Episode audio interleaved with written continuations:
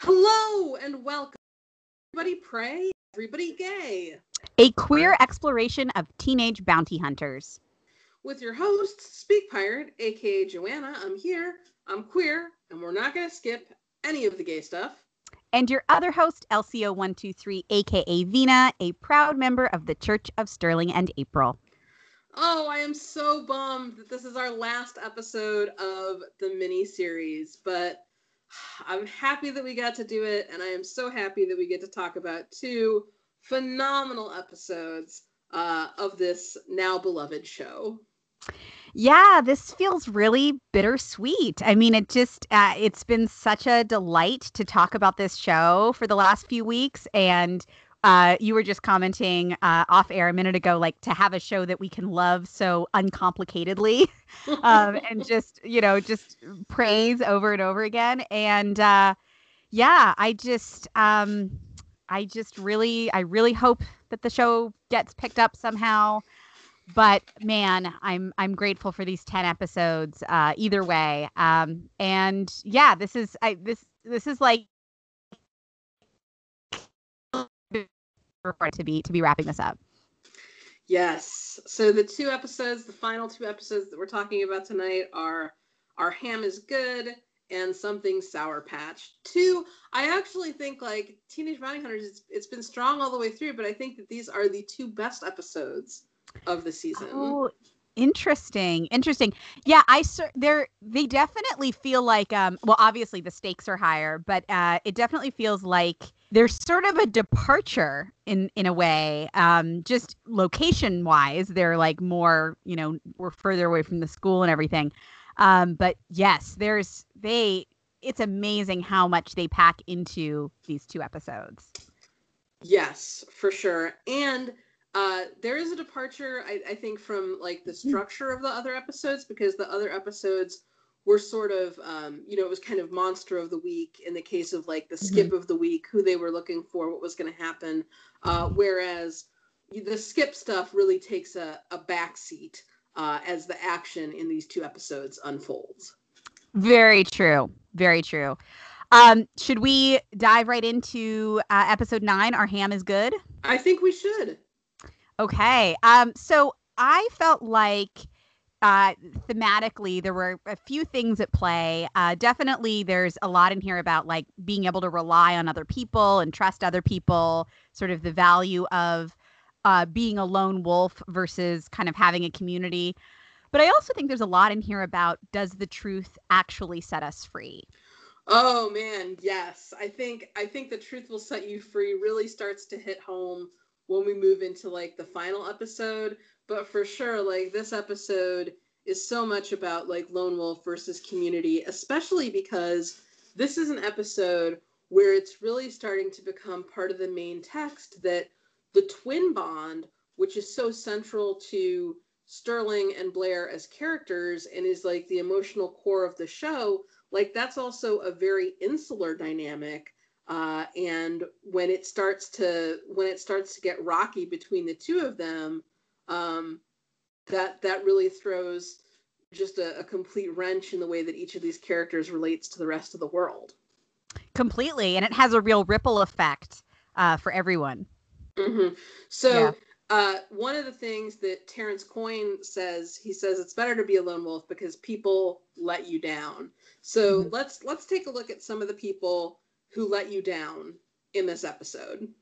Sure, sure go do you have a list? I i have a list. So uh, bowser and yolanda.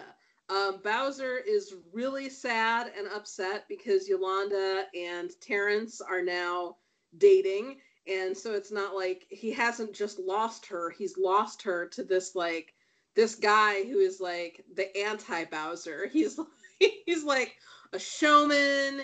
He's like he has like multiple YouTube channels about cooking and bounty hunting and just running his fingers along wicker furniture.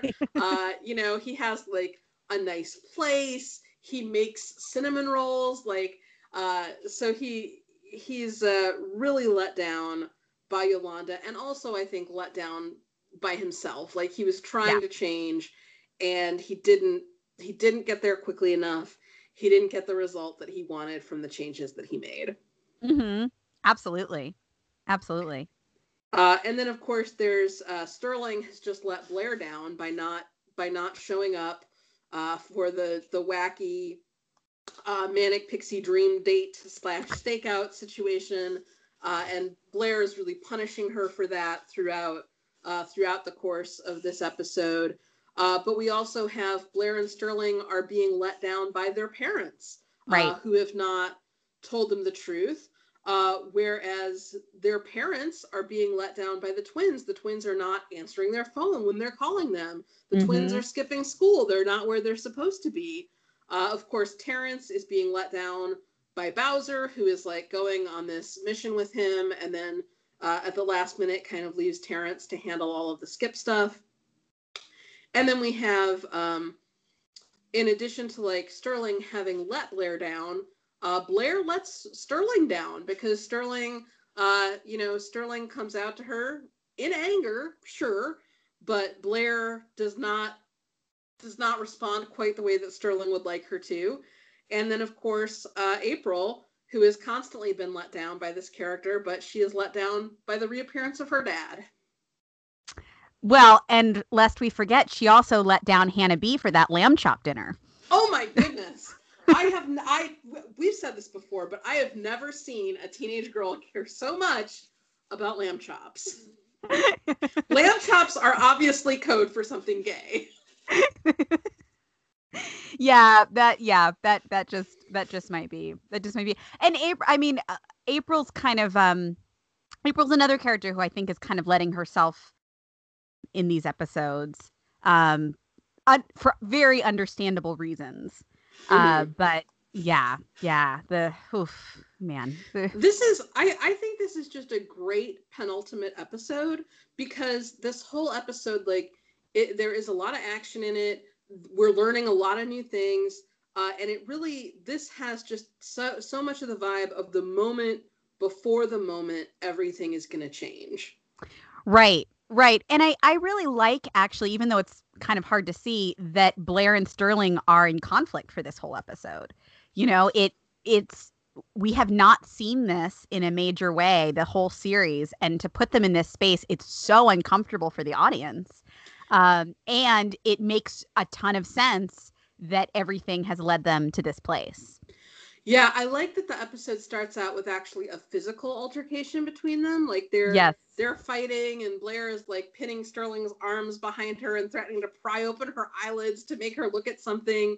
Uh, and then it ends with this uh, you know, they, they have this like big just emotional blow up. Yes. Yeah, so we can kind of we can kind of maybe start there um because Blair has like we talked about this in the in the last episode like Blair is not going to sit and feel sad about her breakup with Miles. She is going to channel her rage at Sterling. Uh, and she's also going to completely redirect her focus onto the mystery with Debbie. Um, and we learn that um, Debbie's whole life, basically before 1999, has been scrubbed seemingly from the internet. And um, they the twins decide to go off to Nandina, this mysterious town from uh, the picture that Blair was studying at the end of the last episode. And and it's you know I I really like that the dynamic that is set up here is like Sterling doesn't really care at all about the mystery. She just is like feels guilty and is trying to kind of make amends to Blair and trying to um, show that she can show up. You know. Yeah, I feel like there's a real parallel. Like at one point, uh, Blair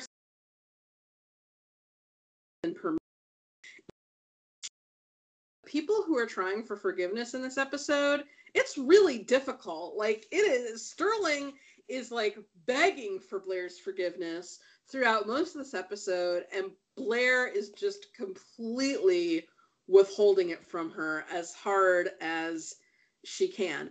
But like in order to try and get it, Sterling is like going on this journey with Blair. She's doing the like I'm gonna walk a mile, if not in your shoes, at least next to you. Uh, I'm yeah. gonna go on this journey to investigate our mother in this small town. Uh, and Bowser is kind of doing the same thing with Terrence. Like he's trying to go on this journey of like, okay, so we're gonna hunt for the skip while while your camera guy is recording us, and I'm gonna try to see what it's like in your world. And uh, that that doesn't go very well for him either. And I also feel like the parents try that when they find out that the twins are missing. They go to the yogurt shop to try to like enter into the twins world and see sure. if Bowser knows anything about them. Yeah, that's that's very true. Um, so I have a I have a, a question about uh, April and Sterling here for you, which is um, I this I guess I've this is maybe the third time I've seen this episode. And this was the first time where I actually got the impression that April and Sterling had agreed in some way that Sterling was going to tell. I think I think that whether they agreed to it or whether April just knew it was inevitable, um, yeah, it, it definitely seems like April is not surprised that this has happened. Well, and even in their earlier conversation, um, their very cute phone call about missing each other's smell and hair and lips and all of that, um, April, like Sterling, is like, "Oh, I'm gonna like give her some time to like spend definitely seems like is very much on the table as like the next step which um yeah it's just uh, it's uh, i think it, yeah april april might not be taking the steps that sterling is wanting her to take but she's taking a lot of steps. She is. She's she's a long way from where she started. Yes absolutely. and i actually uh, tell me what you think of this but I, I believe that if Sterling had gone to school on this day, I think the whole situation, I think Sterling not being in school allows April's like love and paranoia to build and build and build throughout the day. Yeah, I could see that. So are you saying like how do you think that the lock-in would have gone differently if Sterling had gone to school? Do you think that that well, would have gone differently? No, I think that I think that April freaks out when her dad comes home and asks about Sterling and Blair, but I don't think she would have freaked out as hard if Ezekiel and Hannah B hadn't caught her making kissy noises into her phone, causing April to lie wildly about her French per- perfumier who is like helping her create a signature scent with notes of hickory. Like I mean, I've called Hannah B a dim bulb Christian before, but even she is definitely not buying this. Like, and moreover, uh, Ezekiel like name checks Sterling when April is doing that. Like, he talks about the lock in and, you know, Sterling's playlist, almost as if he's testing what April's reaction to that is going to be. So, like, it kind of seems like they might know that something's up. Yeah. And then later, Ellen is asked, like, Ellen is t- telling her that she's a uh, missing out because of texting. She's a mobot. And Luke is like asking her, I, I heard that you and Sterling were together. So it's like, it's like all of these individual things are maybe leading like leading April to have some anxiety about people possibly figuring it out. And then uh, I think if Sterling was actually there, I, I don't think that those things would have played out the same way. That's a that's a really that's a really interesting point. I mean, it, it's also interesting from you know we've been tracking kind of Sterling as maybe not the most attentive partner, and obviously there was a lot going on for her on this particular day with Blair and everything. But like, yeah, she April is kind of twisting in the wind for a lot of this episode. Mm-hmm. For yeah. sure. Yeah. So um, they so they kind of the, the twins kind of gather up ready to go on this on this mission they interact with bowser who is in very rough shape he's been drinking uh, what is it like gas station wine um, and is like passed out on the floor of the the yogurt shop it's it's a rough time it is and this is like the first moment of like so we talked about all the like lone wolf stuff like how people let you down this is like the first moment in the episode where we also see like community being people who can show up for you in unexpected ways. And we see Sterling and Blair literally picking Bowser up off the floor where he has yeah. slept smelling like gas station wine. Right, right. Yeah, and they're trying to kind of give him a pep talk, although they're so upset with each other that they're just kind of like sniping at each other through the pep talk. Uh, he has to go throw up. Um, and then he later tries to kind of um, professionally reconcile with Yolanda, and this is where it is determined that that he and Terrence will share the the frenzy case. Mm-hmm. Mm-hmm. Yeah. Um, very quickly, Debbie learns that the girls are missing. And man, the way that they just ignore their parents is really um I mean it's it's a it's a classic kind of teenager move, but but man, it does not make the situation better at all. No, it is like actually the worst thing that I'm sure that they could do in this situation. And it's also in a weird way, it's like a dry run of what's going to happen in the upcoming episode. Like the the parents are afraid that the girls have been taken uh and and they don't they don't make a lot of good choices i feel like here.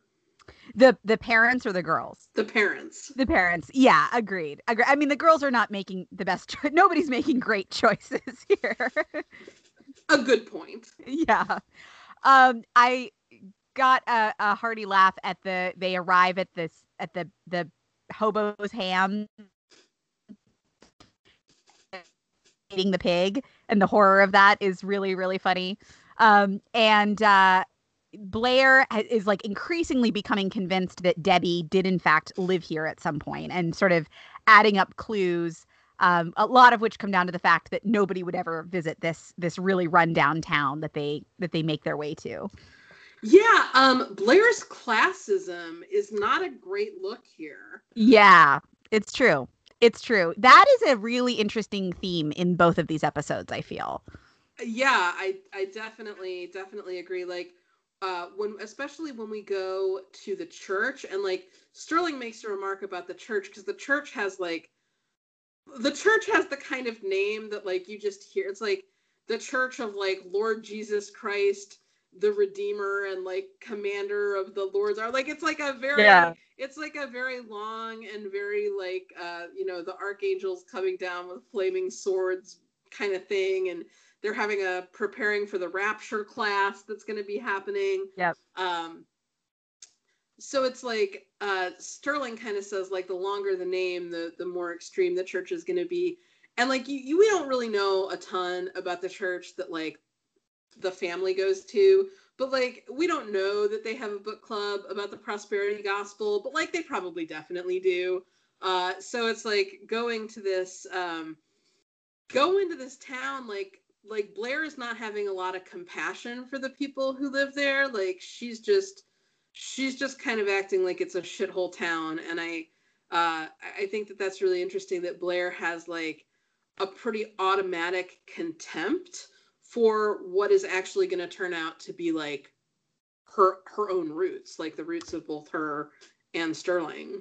I agree. I agree. And i feel like um the next episode does a really interesting job of kind of um making a lot of the sort of like the like I feel like in this episode kind of we're kind of meant to sort of maybe side with Blair a little bit and then I feel like in the next episode um once we get to know Dana like we're sort of seeing the other side of that a little bit more. Agreed. You Agreed. know. Yeah. Um, also, did you notice this weird script thing that there keeps being this repetition of like strange words for memory? Like people keep referencing like my like it's something I put in my mind palace, my recollect my recollection storehouse, my memory castle. Yeah, it was it's very Westworld, like as if some of these characters are gonna turn out to actually be robots. Yes. Yeah, yeah. This is we should also note this episode was written by Jenji Kohan. I don't know if you saw that. So I don't know if that's just a little quirk of hers, but I it's like multiple different characters say that, which is funny. Also, like character actress Beth Grant is playing the the lady at the church. She's been in like 10 million things and she's always good and always like vaguely creepy and also quite funny. Yeah, um, she she's all of those things here. Yeah. Um what did you make of the scene between April and Luke? Oh, I thought that was actually another great example of people showing up for each other in unexpected ways because even though like when when April was Sterling's enemy, she was sort of Luke's enemy by default. But in many ways, Luke was her like Luke was her true enemy because he was the one who got to be with Sterling, who's Sterling's boyfriend. Like, imagine how much April has loathed him, how much time she has spent wondering why on earth Sterling bothered with him. Uh, but now here, there's this moment where he's talking to her and he's being very genuine and talking about like the space that Sterling needed and the space that he took. And uh, April, like as as gently and as kindly as she can, tells him that Sterling is has moved on. Yeah. Yeah, and it seems like April is feeling maybe some guilt here she, she's giving him grace i think. She's giving yeah. like I, I i say this later about um about blair and miles but i feel like april is trying to give luke the gift of clarity here. Yeah. Yeah. I think that that's true. And it is interesting how like in some ways they actually have a, a lot in common. I mean they both have these really miserable home lives. And there's a sense that probably both of them um, have kind of almost like, like stood outside the window in at this family that a lot kinder and more loving than their own family and of course both of them you know being in love with with the same girl mm-hmm, mm-hmm.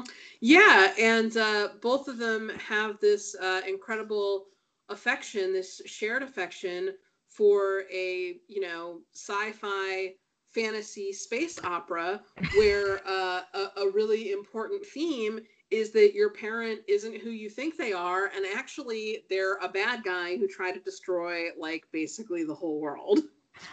Good point. Good point. Very good point. Yeah that that ends up being a, a it's like i i really like um the star wars thing as this like clearly well next episode thing with Luke, and it's like the thinnest of connections because it's like, of course, April's never gonna actually like make herself be in love with Luke, you know, but it's like, oh, this is this can be our thing, you know, this can be like the the very thin little thread that ties us together. Well, yeah, and I think it's interesting that Luke is like uh God, we're getting ahead of ourselves, but like in the next episode when he's going to say to Sterling that he's thinking about asking April out because she was really nice to him at school the other day. Like that's Luke's bar. That's Luke's bar. Yeah. Is someone was nice to me one time and like he just needs caretaking that much. He just needs he just needs someone to steer him around that much. Yeah. Uh, that that he's he's ready to go. Yeah, to remember to remind him to eat.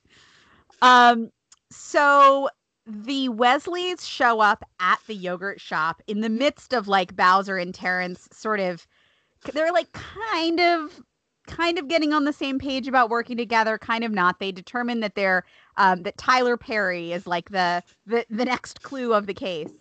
And um kind of for you know, there's sort of multiple scenes of Bowser being really distracted by his concern for the twins um, while attempting to work with Terrence. Um, and meanwhile, in Nandina, the twins are continuing to try to investigate. They um, try to get some records on their mom, but there's initially it seems like not much to be found. Uh, yes, and we again see that Blair's method of trying to get information, the kicking down doors and trying to you know, like local clerks method is maybe not the most effective. Yeah, I mean it's great because it's like this this guy um Garrett the the clerk is he immediately dislikes Blair and immediately likes Sterling and I mean kind of understandably like Blair is starts really aggressively trying to flirt with him and is then like just she's so like she has she has no chill at this. And Sterling is not really that wound up yet. Like she's Sterling is like she's being pretty calm, which ultimately just infuriates Blair. Blair is like, "Why aren't you more curious? Why aren't you like like what's wrong with you basically?" Yeah, I also really like that uh, Garrett is like another tertiary queer character who enters yeah. this universe. And I really like, I'm not saying that, like, I'm not saying that Gaydar allows him to immediately sense that Sterling is queer even before she's like out to her sister or anything. But the fact that we know that Sterling is a queer woman uh, and that Garrett is pretty obviously drawn as a queer man, uh, I like that they have this like instant uh, kind of connection with yeah. each other. I think that that's really nice, and especially because it's kind of in juxtaposition to a lot of shows where like the lesbians and the gay guys are kind of like at odds, like Queer as Folk, where like you know Brian Kinney fathers a son, but then like is constantly just messing things up for like the rest of time. Yeah, I I agree. I liked I liked that as well. That there is a sense that they feel they feel some kind of connection, you know, on on some some levels for sure, mm-hmm. for sure.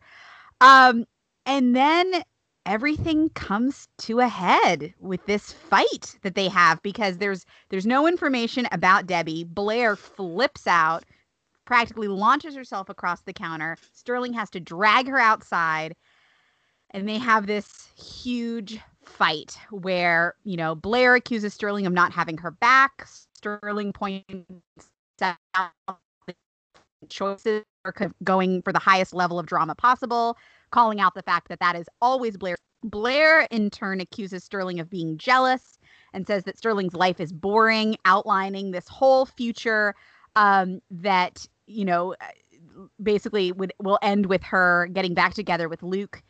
Blair says that Sterling has no guts, and Sterling, in response, basically spits in Blair's face that she is hooking up with April Stevens.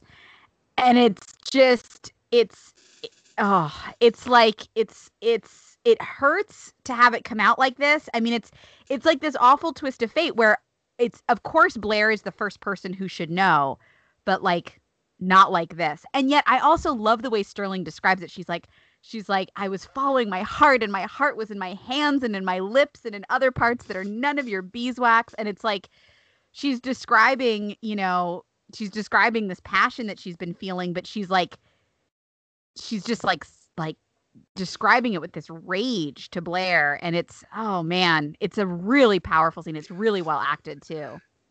I really think that the, like the writing and the acting here is just outstanding on both counts because we see Sterling and Blair fighting with each other throughout this whole episode, physically fighting at the beginning, sniping at each other throughout most of it.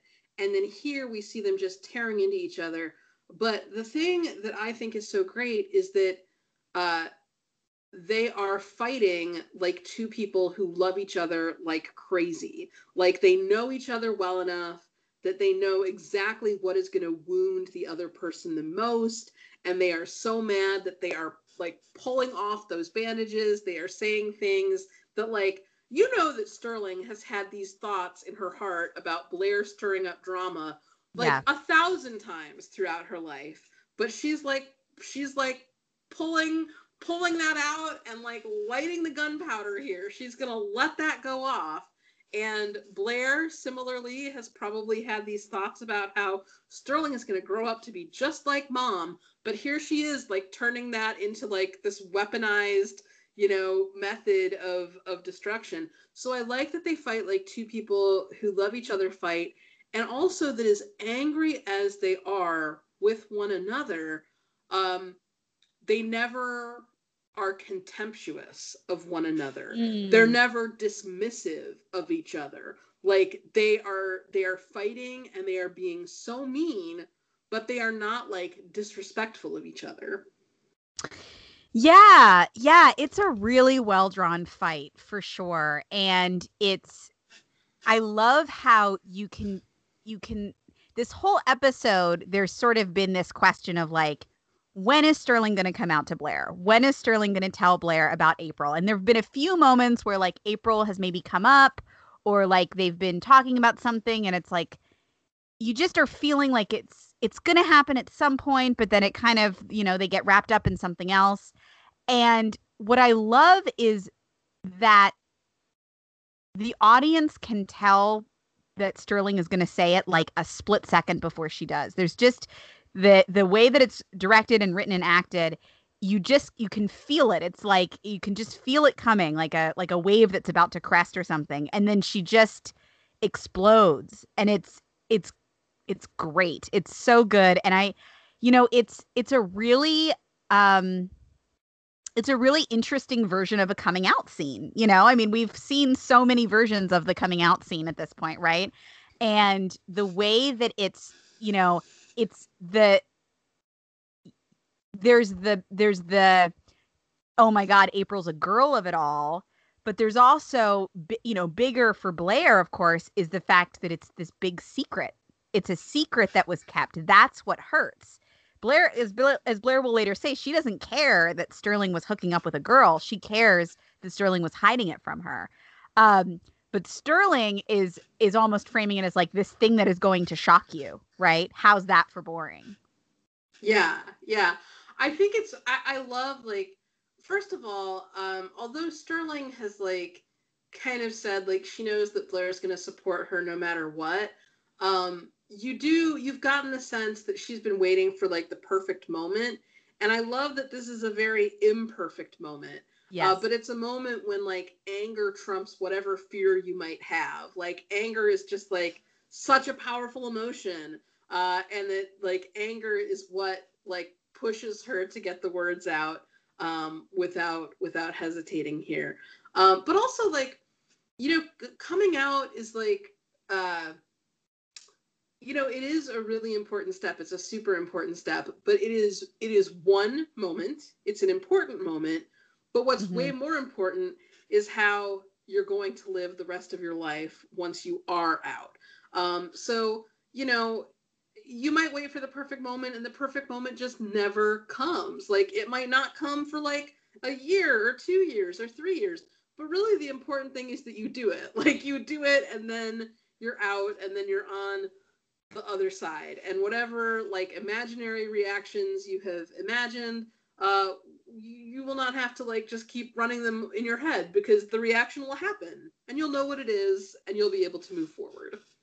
Yeah, agreed. Agreed. It's like it's like your wedding is not your marriage. Like your coming out is not like the rest of your life of being out. Exactly. Exactly. Yeah, it's it's really interesting. I'm I'm hard pressed to think of other coming out moments on TV where the coming out is sort of almost said in anger or said as like the last word. You know, so often the coming out is is like you know a character is sort of it's framed as like a confession you know and this is framed as like a it's it's it's like a a a moment of a moment of anger. It's a declaration but it's an angry declaration. Well for for so long um for so long like when i was growing up like if there was a coming out moment on tv it was like the very special episode. Like it was like the it was the after school special. Like everybody sits down and like has a talk about this. Um, and and lately, I feel like uh, it's been kind of like an episode, uh, like it's more of like two characters are becoming involved, and then everybody finds out. Like on on PLL, it was kind of like Hannah finds out because you know A sent these pictures or whatever. Um, this is really good because it, it winds up being like this very very unexpected and very human moment. Right. Right. And it's and it's yeah, it's not perfectly planned, right? It's it's very um it's an it's an explosion of feeling, you know? And I I like that. I like that a lot. It's not like perfectly crafted. Yeah, I mean there are a thousand ways to be gay. There are a thousand ways to come out. Like the world contains multitudes, and I I just like that uh, Teenage Bounty Hunters is often interested in telling like a really unique version of a story, like a version that we maybe haven't seen or heard before. And I love that. I love that too. And and you know, like I said, I, I love the the sort of nuance of this that it's like so Blair walks away, right? And this is not Blair saying, I am shunning you for being queer, my sister. You know, this is Blair reacting to, you kept this from me. How is this possible? I thought I knew everything about you, and you have revealed this thing to me that I did not know. And that is the most painful thing of all. And I love that. Um, I'm also going to mention here that Blair has been uh, in in Miles. Like Miles is now absent. They have broken up, and Blair is uh, very hurt about this. Uh, and in his absence, Miles has become her soulmate, her one and only. The uh, I believe she actually says the only man she could ever be with. Uh, yeah. So I'm I'm just I'm I'm keeping an eyeball on that reference uh, to Miles. And also, uh, what do you think? What do you what do you think about Blair as a possibly queer character and what that would say about her reaction? I mean, when she is calling Sterling, when she says that you're gonna your hair is gonna get blonder, you're gonna pledge uh, alpha gamma bitch face. You're gonna marry Luke when you're 23. You're gonna have kids by age 25. You're gonna be just like mom uh, Blair describes her own path as this like wild, unpredictable, imaginative path. Uh, and, and then we get this moment between them. Is this another moment like when Sterling had sex before Blair did, and it made mm. Blair reconceive who was the slutty twin? Is this a moment that is making Blair reconceive who is the queer twin? That's a really interesting question. I mean, I I think it's possible. I mean, yeah, these are two characters who have so much of their life has been like they've defined themselves in relation to one another. And for something like this to come out, so to speak, you know, is I, I can see Blair feeling like she has to do a lot of reevaluation of of many things, not just her understanding of Sterling, but potentially her understanding of herself. And you know, I mean, if if Sterling could be queer, anybody could be, right? Well, in, in uh, her in her perspective. Well, they're twins. They're they're alike and they're different, but they're twins. And like think about like think about if like you're looking at your hand and you notice like you notice like a weird bump on one of your fingers. What's the first thing that you do? You look at your other hand to sure. see if there's a bump on the corresponding finger. And don't you just feel like in in the world of twins that is also how that works? I just feel like that is that is a very natural it's very natural. That's what I would imagine. I yeah, I I I completely I completely can see that. I completely can see that. And yeah, I mean it's it's Blair is really rocked by this confession in in in multiple ways, I think. Well, I think she handles it really badly. I think Blair's response here is super yes. shitty. Uh, but I have more compassion for her in this moment if it is also like churning up some queer confusion uh, within her her own psyche. So, how do you think Blair should have handled i mean i i i, I don't disagree I, I also i think her walking away like this is really not helpful um but how do you think that blair should have handled this moment given um the degree of of of anger that both of them are feeling uh, I know that Blair is really angry, but this is a big deal. What Sterling is telling her is a yes. big deal. And I think that Blair should love her sister enough to let go her own whatever she's going through and like just be here in this moment and be supportive. Like even if all she did was say, I am still so fucking mad at you, but you're my sister and I love you. Like I feel like that would be sufficient. Uh and she doesn't yeah. like I, I think that these two episodes are very much about like choosing who the person is, who choosing who you want to be. Uh, mm-hmm. and I think that I think that both Blair and Sterling are kind of disappointed by the person that Blair chooses to be in this particular moment.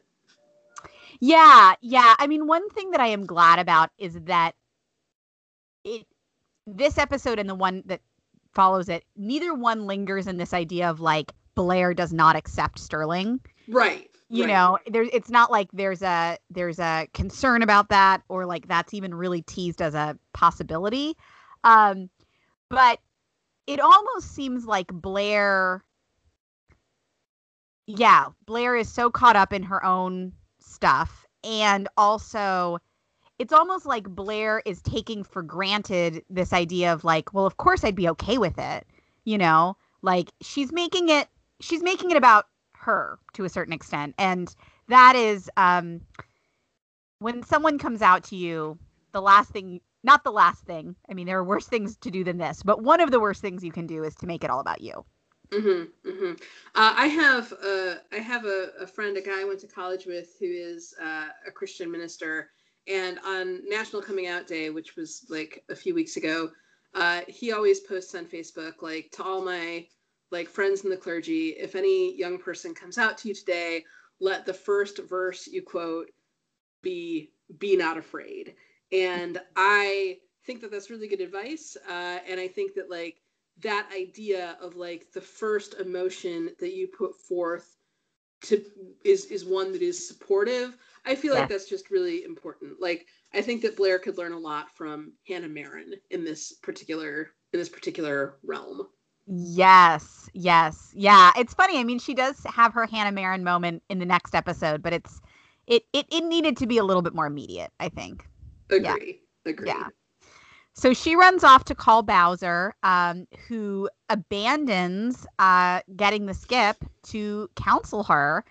I love that she calls him. You know, she says that that Ster- she she is she is putting a lot of words in Sterling's mouth about how Sterling hates her, about how Sterling thinks she's an asshole, about how you know they're they're just they hate you know she hates Sterling. All of this, like none of none of the things that she says on the call are really actually words that were exchanged during the fight.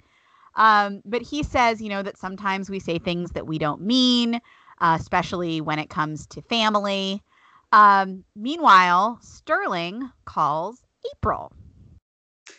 i love that for all of for all the action that's happening in these episodes that the big moments are these emotional conversations the big fight between sterling and blair Yes. And then this phone call between Blair and and Bowser, who are like, like when Sterling and Blair are not getting along, and when Blair is kind of like exiled from her parents as well because she thinks that they're lying to her, and there's all this stuff about her mom, like, uh, and she's broken up with Miles. Like we see the way that like Blair's support system has now like dwindled to the point where Bowser is like all she's got. Um, Yeah. And I love that he chooses, like, he makes this choice to be there for her. And it's not even about what he's saying. He's just saying, you know, it's going to be okay. But he's speaking to her with, like, so much care and, and so much trust uh, that it's just like, that's. That's so vital. I'm so glad that Blair has someone in her life who's gonna who's gonna do that for her. And he's prioritizing her, which yes. she's been feeling really not prioritized by Sterling right now. So I Yeah. so it's it's I think she she needs to feel like somebody is and not and by their parents. She's been feeling like they've just been sort of avoiding, you know, avoiding the truth and all of that. So I think she she needs to feel prioritized by somebody.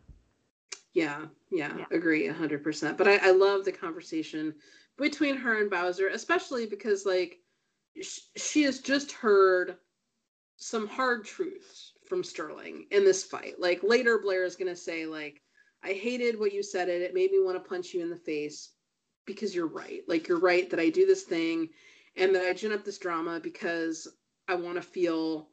I, I want it to be my actions that make life feel bad instead of life feeling bad on its own.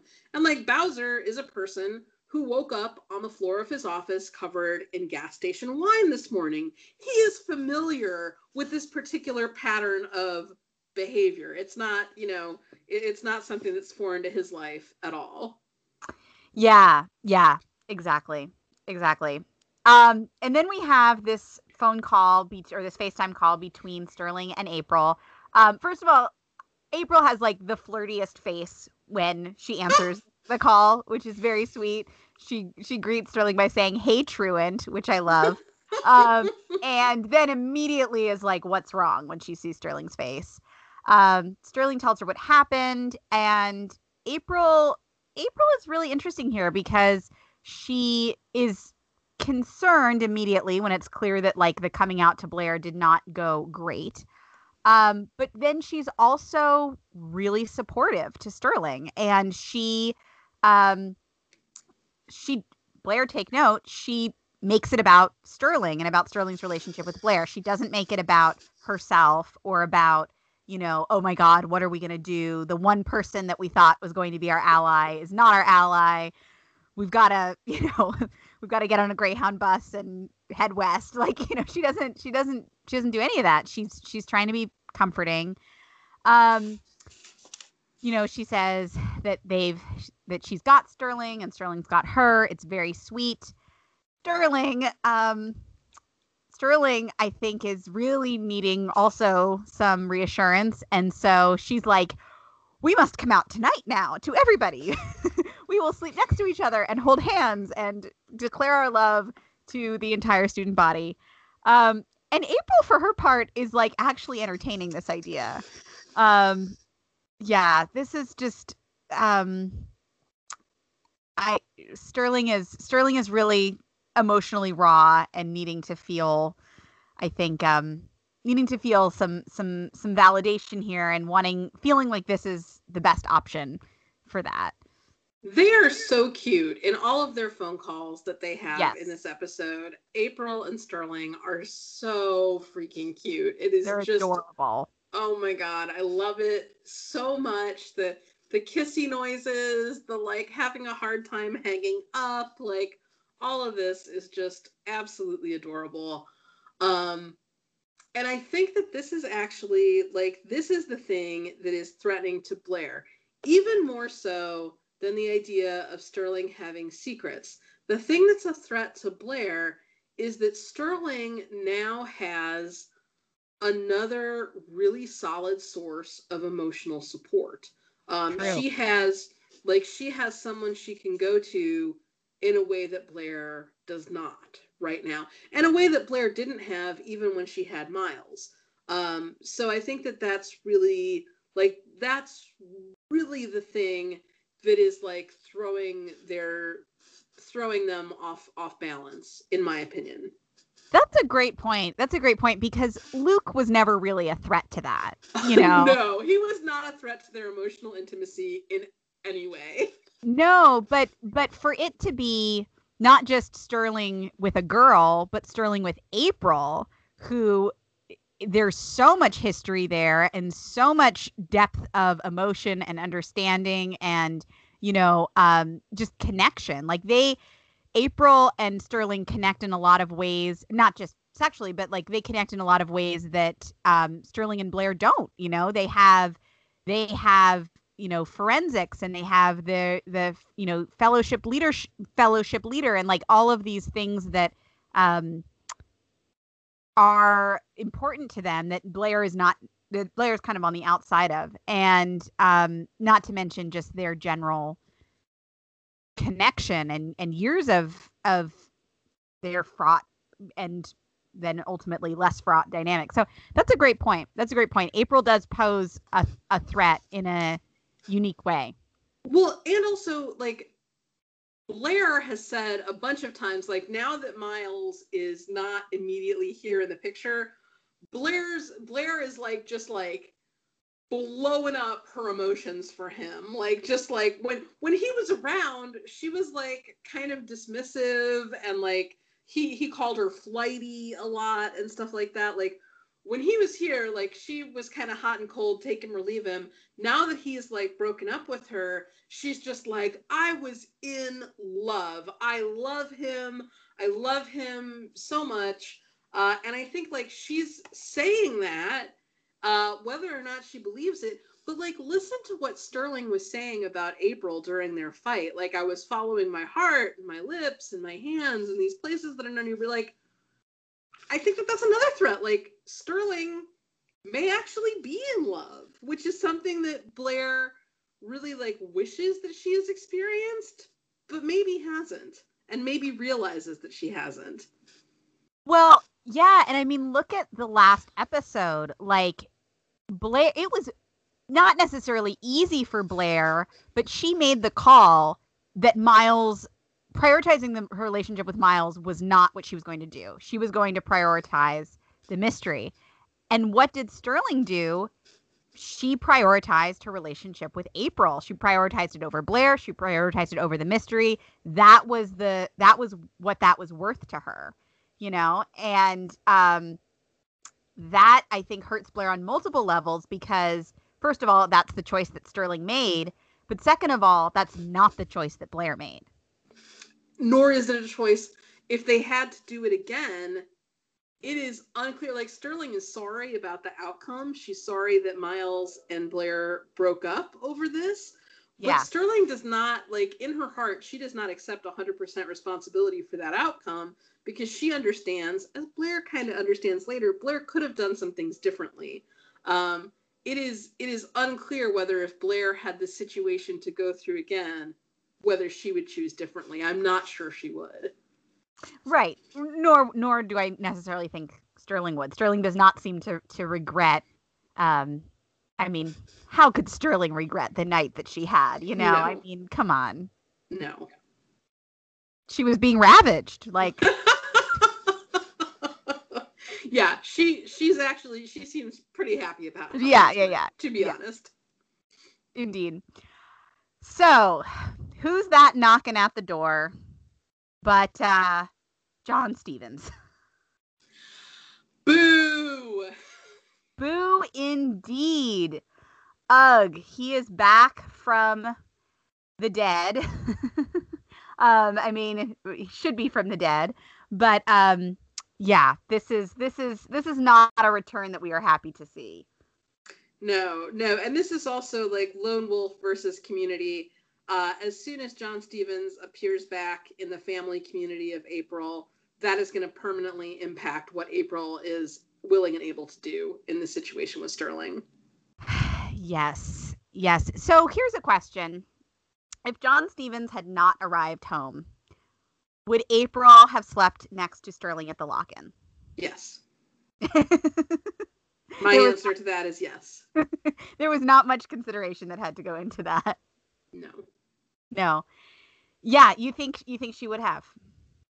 I do. I think that uh I think that everything in their interactions, even though April was like worried about people maybe finding out, like I think April is like nudging towards the idea that maybe it wouldn't be that bad. But as soon as her dad is there in the flesh, and she she described her parents as uh what did she say? Like they're horrible bigots or irredeemable bigots or something, homophobic bigots. Um, yeah, hateful as, bigots. soon as yeah. as soon as he hateful bigots, there you go. Uh, as soon as he is back in the flesh and ready to take over the reins of the family again, uh, I think that that is definitely going to change the equation in her mind.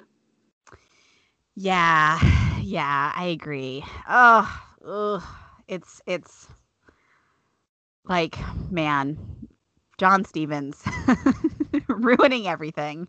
Mm-hmm. Um, so we have this very, um, very exciting kind of end ending sequence to this episode where the parents are ransacking the girl's room and determine that the girls they know you know they they kind of put together the the you know the nandina clues um, Bowser watches the footage from Terrence, which paints him in a very poor light, and then ultimately starts destroying his office. And as he is doing that, the girls are driving home and they get a call from Garrett, the records guy. Uh, Another instance of community, people who show up for you in unexpected ways. Yes, very good. And he sends them a picture of a wanted poster for $90,000 for a woman who very much appears to be Debbie, just as Bowser finds the same poster on his list of um, big money skips.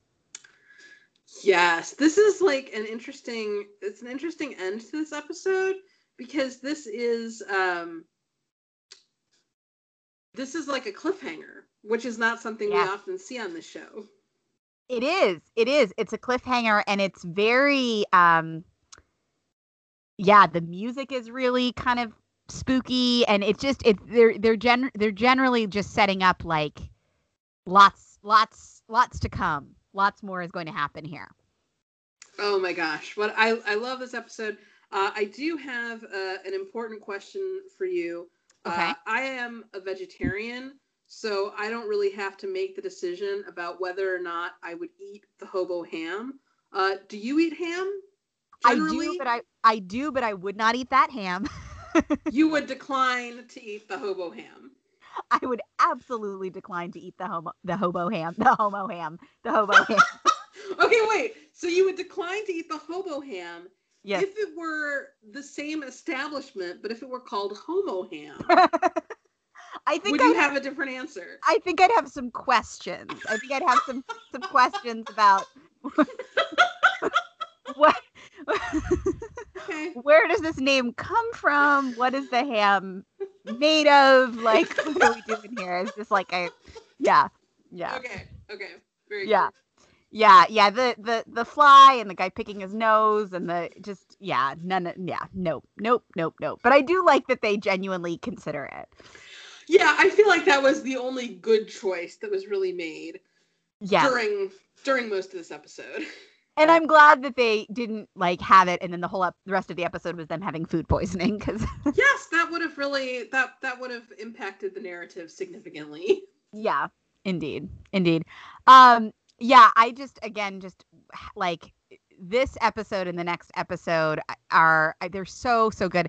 The acting is so good. This cast is great. Like this cast is just really really really good. Yes, this cast is 100% amazing. Yeah. Well, we have air that we want to say about episode 9 before we move along to episode 10. I think it's time. I think it's time to move into episode 10. So our our next and last for now episode is uh, episode ten, something sour patch, which I feel like there are there are many themes running through this particular episode. You know, I think there's a lot in there about like, can you ever outrun your past? Um, what is the meaning of family? Again, that question of like, does the truth set us free? Does the truth tear us apart? Um, yeah what what about you Oh, I definitely agree. I mean, the truth will set you free, which is like a big thing in Christian theological circles, but at what price? Like is a question that this is that this is asking. Uh, it's also very much, you know, like you said uh, about can you outrun your past, or just that you can't run forever. Um, and also the idea of letting go. Like there's a lot of letting go that has to happen here. Uh, there's a lot of of questions of like, who are you when the chips are down? Like, yes who are any of us? And also just the the idea of of making the right choice. Like that's something uh, that Sterling says to Dana. Like you can still make the right choice, and to just look at moments when the characters throughout this this episode um, are making the right choice or the wrong choice. And it starts off with a pretty wrong choice. It starts with the twins getting home, and uh, we are now, I feel like, well beyond the point where their parents should be leveling with them far more than they currently are. Um, but we we come in, and the parents have a new set of lies to offer their daughters. yes yes this being the fact that or the the lie really that debbie was the one who is wanted by um, by the police for uh, uh, setting fire to an abortion clinic. Um, and this is really interesting because it's like debbie would rather have her daughters think that she did something like this than um than for for them to know the truth Yeah, um, Anderson and Deb are trying to run forever. They're trying to run forever from the largest secret of the many secrets that they're keeping from their daughters. Yeah, and it's it's interesting that um I mean it it seems that the largest secret there's like it's like Russian nesting dolls of secrets, right? And it seems that the that the that the one at the very core is, you know, that Sterling is in fact Dana's daughter, right? And the fact that they would go to any length to protect that is fascinating to me. Yeah. Yeah. Um so they're they're trying to like run forever. They're making a super super bad choice here.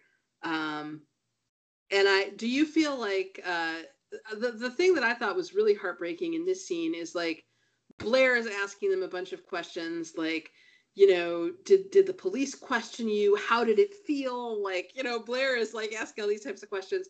And the question that Sterling asks is are we safe? Yeah. and her parents say yes. Yeah. And Yeah. that is like like later in this episode bowser is going to say lying to your family is unforgivable. And i feel like when when sterling says are we safe and her parents say yes i feel like that is the most unforgivable lie of the various lies that are flying around in the air uh, in this house at this time Is it crazy that I still feel like they're better parents than the Montgomerys? Oh no, I mean they they they are like engaged. They're engaged parents, even though like they're keeping a wild amount of secrets themselves. Uh, they are engaged and loving parents, and they are like Yeah. proactive. Yeah, yeah. They're not they're not uh selling their daughter to her English teacher. Um yeah, yeah, it's that I I completely agree that that that line is like the the hardest the hardest one to swallow knowing what's going to happen. Especially that Sterling is the one who asks it and Sterling is the one who will be in the most danger in this episode. And they must know that Sterling is in the most danger. Like they have Yeah. got to be aware of that. Well, and that's what they seemingly thought happened in the last episode because Debbie called. We don't actually ever see the other side of that conversation, but Debbie called presumably Dana and said, "What have you done with my girls?" Mhm, So, mhm. yeah. yeah. Um, this is somehow all the same night as the lock-in, and um, Anderson and Debbie, and their desire to just be like, "Everything's fine, we're going back to normal," are like, "Time to go to the lock-in, girls." uh, uh, but before that can happen, um, well, there's an interesting thing where Sterling says that they can't judge their mom, and Blair draws a distinction between that they put away bad guys and their mom was a bad guy, and that be- because they're talking about this idea of living a double life. Yeah, and it's interesting because Deb is living a double life. The twins are living a double life as bounty hunters, which Sterling points out. But Sterling is also living a little bit of a double life in terms of her uh, still under wraps to the parents' relationship with April. Right, right, yeah. It's it's very it's very Mona in that way. Mhm. Uh, so they are summoned to the yogurt shop where they have this really uh, just devastating conversation with Bowser, where he is basically saying, you know, did you guys just get involved with me to cover for your mom? You know, they assure him no, they just found out about it. And he's he, this is like ultimate um this is this is uh it, my my my writing teacher would call this an extinction burst where he is just completely going back to like the his old his old behavior of like I don't need anybody. I shouldn't have connections with anybody. It was a mistake to to to bring you in. It was you know it was a mistake for me to care for you guys. Feelings are stupid. You know like I'm done. I'm done caring for other people. And Blair calls him out for that. Um, but he he fires them and sends them off. I I love that you called it an extinction burst, and I also love that even though he is like, I am setting fire to this bridge. You guys have been leading me down this path, and it is the wrong path for me. I'm mad about it. I'm mad that you convinced me that change was possible. I'm I'm torching this. I'm torching our working relationship. I, I'm not like you're nothing to me now. You're done. Even after all that, he's still not going to go after their mom. Like Yeah. I I like that we don't have the story like make him behave in such an out of character way that he's going to try to like extract revenge by taking their mom in. Yeah, yeah, I I I agree. Like he and he he even says like i'm going against my ethical code you know this whole season he said it's just about the money it's just about the money i don't care about the skips you know um i don't care about the skips ethics i don't care about if they're guilty or if they're innocent i just care about the money and as much as he is so upset to be in this situation he's still not going to give debbie up yeah i love i love that and i also feel so much for blair here because she lost miles and now she's losing Bowser and bounty hunting at the same moment. So this is just like one body blow after another for her. Yeah, and she even calls that out right after this. She says, you know, she's just you know, being rejected basically all over the place. Um, and the twins have this much needed heart to heart where Blair admits that Sterling was right. You know, she would rather stir things up so life feels bad because of her actions rather than life just feeling bad um, which is a really interesting idea and something that I don't feel like is a concept that really gets like verbalized very much, but I think is a pattern that is is actually fairly common. Um, and uh, Blair says that she loves Miles. She loves Miles the way that Luke loves Sterling, which they can both acknowledge at this point is different from the way that Sterling loved Luke. Um, Sterling says that it could be that way with April. Um, and there's just they're very cute where they kind of Blair, you know, finally says that she doesn't care if Sterling were to bang a ficus. She just doesn't want her to hide stuff. Um, Sterling Sterling is going to find out what girls do together. It's it's very cute. Um, Sterling encourages Blair to go after Miles, which is really, I mean, that is I feel like that is quite a, a sacrifice that Sterling makes there because earlier in the episode, even when they were still fighting, she said, you know, I I need you there with me at the lock-in for moral support because she thinks that they're basically coming out to the whole school, her and April on this night.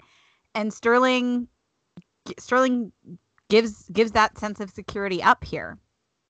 Yeah, I also think the lock-in would have gone a lot differently if Blair had been there. Yeah, Sterling wouldn't have gotten kidnapped. Yeah. yeah, exactly. And she would have had someone to be there with her when she was like so sad and someone to like yeah, it, it would have been it would have been very different. Uh, I am also still on the queer Blair alert uh, in that Blair brings up scissoring. That's true. like what have you been reading Autostraddle? What fanfics are you into, Blair? Tell us tell us a little bit more about where you got this from. what fanfic do you think Blair would read? I I'm sorry, I'm totally putting you on the spot. Um, I don't know, but I think um I, I, am just saying I definitely think that she has been uh, on AO3 and and searching some of the like FF tags over there. I could see it. I could see it. Yeah, for sure. For sure. Um, I feel like she might be into like um like I feel like I could see Blair like watching a lot of like Law and Order since bounty hunting, like as a way to just kind of like oh right, right. So maybe like some SVU Alex Olivia from exactly. back in the day. That's where I was going. Like yeah. Okay. Okay. Yeah. I, I, um, I, oh Buffy Faith. I feel like she'd be into that. Buffy too. Faith. Um. Also maybe some uh Root and Shaw from Person of Interest. Oh yes, yes, yes. Mm-hmm. I could I could see that. She'd probably be very. She's probably watched a lot of Killing Eve. I think. Oh, yeah yeah i i feel like um i feel like sterling would be pre- pretty into that just like based on the based on like what we understand about what sterling is like into i feel like i feel like that would mm. that would press some of her buttons uh i also just want to call out the uh i love him the way that luke loves you and like what what blair means in that moment is that it's this big all-encompassing love but I actually want to look at that on a granular level and say uh, the way Luke loves Sterling. So we're talking obsessively, and we're also talking without really knowing her that well. Uh, and I think that it works on on it, it tracks. Her her discussion of that tracks on both levels. Well, and and also in this sort of yeah, this sort of um like extremely not connected to reality way. Yeah. Yes, and in a way that might have a lot to do with compulsive heterosexuality. Just thinking out loud here. Are we are we saying that Luke might be queer too? I mean, who knows? who knows? Maybe I is there is there any Luke Franklin fic out there? I just Franklin was very upset. Locker room talk. I mean, it is it is everybody pray everybody gay. So like, mm-hmm, yeah, mm-hmm. yeah. Um, so we we're getting kind of these shots of this woman who appears to be Debbie being sent off by Anderson with the truck. Um, she calls a man who says that he is waiting for her. She's also keeping an eye on Sterling's Instagram. Um, Sterling arrives at the lock in. I love sweet, innocent Ellen completely disbelieving that this lock in could in any way promote sexual activity. I Ellen is like at the most Ellen in in this in the lock-in. Uh, she is wearing a pair of onesie pajamas. She is like scooting around on a scooter for yep. like like for not really any reason. Like I, everyone else is perfectly capable of walking around the school, but Ellen has this scooter and this onesie pajama situation. Um, she's worried that like the Prince of Egypt, the cartoon Moses, might be like too sexualized, and she's hoping that there's some good Charlotte on the playlist so that she can rock out. Um, Ellen, Ellen is living her best life here. Yes, she she really is. She really is. Um, I think the only thing that would make this night better for her would be if Sterling and April were in a better place because we know how she ships the two of them. Agreed. Yeah. Um and so Sterling like so there's this business where like April's running late and Sterling's kind of like we know that Sterling's like kind of waiting for her and she eventually approaches April and April has not saved her a spot. She's completely icing her out. And to add real insult to injury, she is flirting with Luke. It's rough. I mean, this is this is a lot. This is like it would be one thing if she were just icing her out, but she is like icing her out and seeming like she's going to get together with Sterling's ex-boyfriend. Like this is like this is like not just icy. This is like I am doing my best to like repel you to the to the another galaxy. I, far far away. Yeah. Um yeah, yeah, it's it's true. It is it also is interesting in that it, it kind of raises a question of like um April hasn't had presumably April has never dated a boy or public or you know presented as though she was dating a boy. Um and it's I mean I think that she's do she's doing this with Luke to repel Sterling, but I also think that she's she's really floating this idea of like this might be the next step for me is to like oh. this is going to be what I do next. I mean, yeah, and it's it's really kind of messed up because Luke um she's banking on Luke not being bright enough to know the difference. Uh and that's like that's something that Sterling never would have done to him. Yeah, and and Luke seems to actually like April. You mm-hmm. know, it's it's yeah, it's it's not fair to anybody, including herself. You know. Yeah, um, this is this is an example of April wanting to run forever. Uh, this is yeah. this is an example of April wanting to run forever from who she actually is. Well, and just like we were talking about last time, how like there's a lot of difference between like we have to come out tomorrow and we, you know, can never be together there's also a lot of difference between, you know, coming out tomorrow and April dating Luke. yes. Yes. There is like a very wide, expansive space in between those two things. And again, like it would have been a lot better if they could have had a conversation about this at any point. Yeah, and and Sterling tries to make that happen. You know, she says like, "I want to talk." You know, let's let's go talk. And April it's like April, you know, it's like she doesn't even trust herself to be in the same room, uh, you know, alone in a room with Sterling right now. She knows what's going to happen. I mean, April April knows herself. April knows herself better than Sterling knows herself, I think. Yeah. Yeah. Oh, it's hard. It's really really hard. And oh man, the next scene that to talk about the two of them is going to be it's rough. Um, but before that, Blair arrives at Miles's hulking mansion with like 20 butlers. His and beautiful antebellum home where all the servants are white, and I love it. I know, I, I like that a lot too. Um, and she marches right in. His family is having dinner. She declares her love for him. It's very it feels like it's it's gonna be the big rom com moment. And his parents don't know who she is. He hasn't told them about her. I love that she goes through the big rom com moment and it doesn't work. That makes me so happy. Running through the rain never solved a single problem in a relationship. It has made people wet and out of breath, but it has never like changed one iota of like who people are or the difficulties between them. And so I love that she like goes through this whole thing and then it just like it's just like a lead balloon. Yeah, yeah, and it's uh, you know the the conflict here is is it's it's a it's a really interesting one. You know, she storms out, he follows, she tells him off. You know, he says that she doesn't know who she is. She replies that she does know who she is, and you know he's not going to get to see all the cool shit that she'll do. Um, she kind of declares herself as all these all these things, um, ending with describing herself as a woman in training, which I love.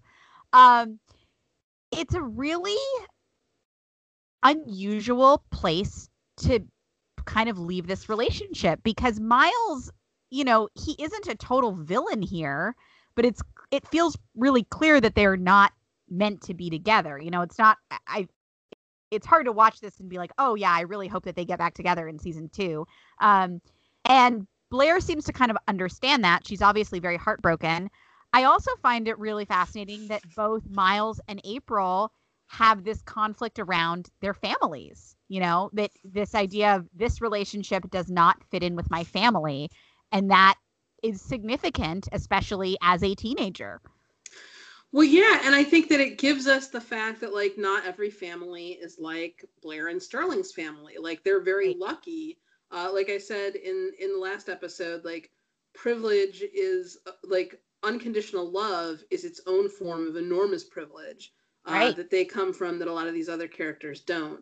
Um, but I'll also say that like Blair's final kiss off to Miles here, this is like one of the great breakup speeches of all time. Like this is like the L word when Tina and Bette are giving Alice the like the monologue to give to Gabby Deveaux. Like we're in different places and want different things and i respect myself too much to let you continue to treat me this way. It's clear to me now that you're an emotional cripple without any kind of capacity to understand true love um, which is like that's bad ableist language from the l word. But uh, this where where blair is just saying like i am all of these incredible things. I'm going to do so much cool shit and i feel sorry for you that you won't get to see it like this is just a great, great moment of her deciding that she is done with this man. And I'm so glad that we get to see it.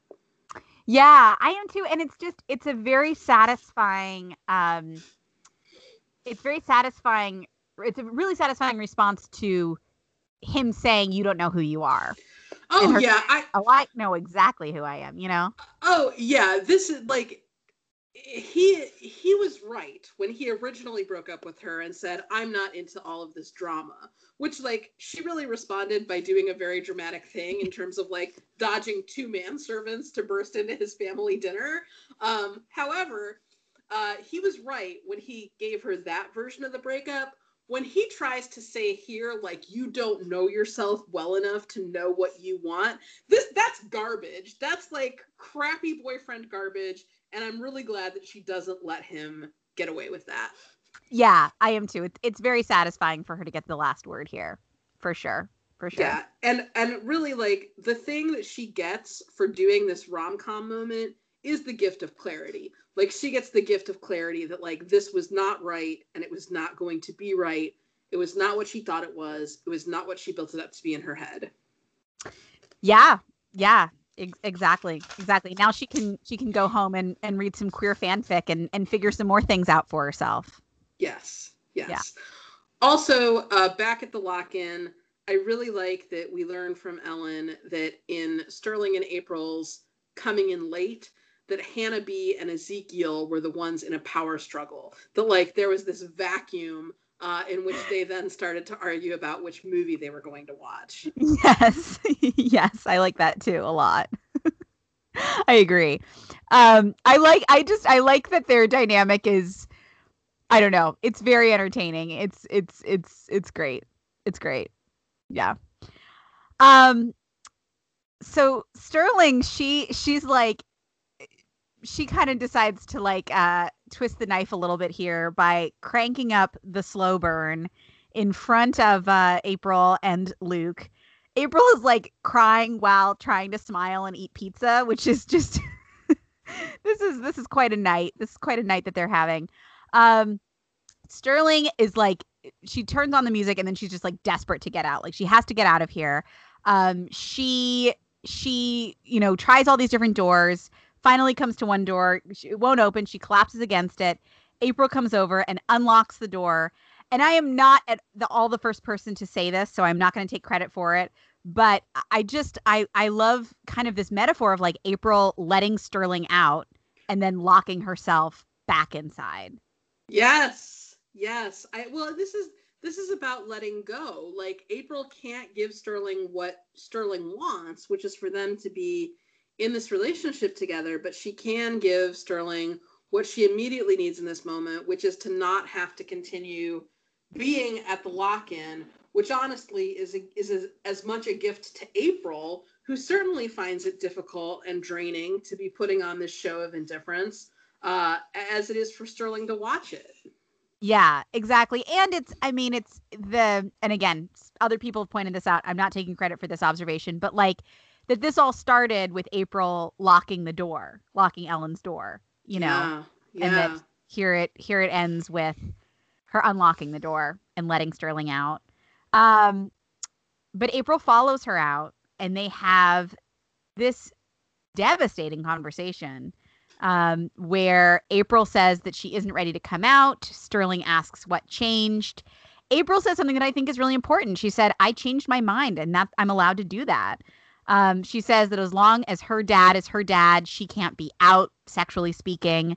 Um, she explains that her dad got cleared of his charges and she has to focus on her family. Sterling is clearly very concerned about the fact that John Stevens is out, um, especially when April brings up the fact that he asked about Sterling and Blair, which, of course, April is interpreting as him knowing about. April offers me a maybe someday, and Sterling sort of echoes that and then says she actually doesn't know. It's really incredibly sad. They're both crying. Um, it's we're all crying.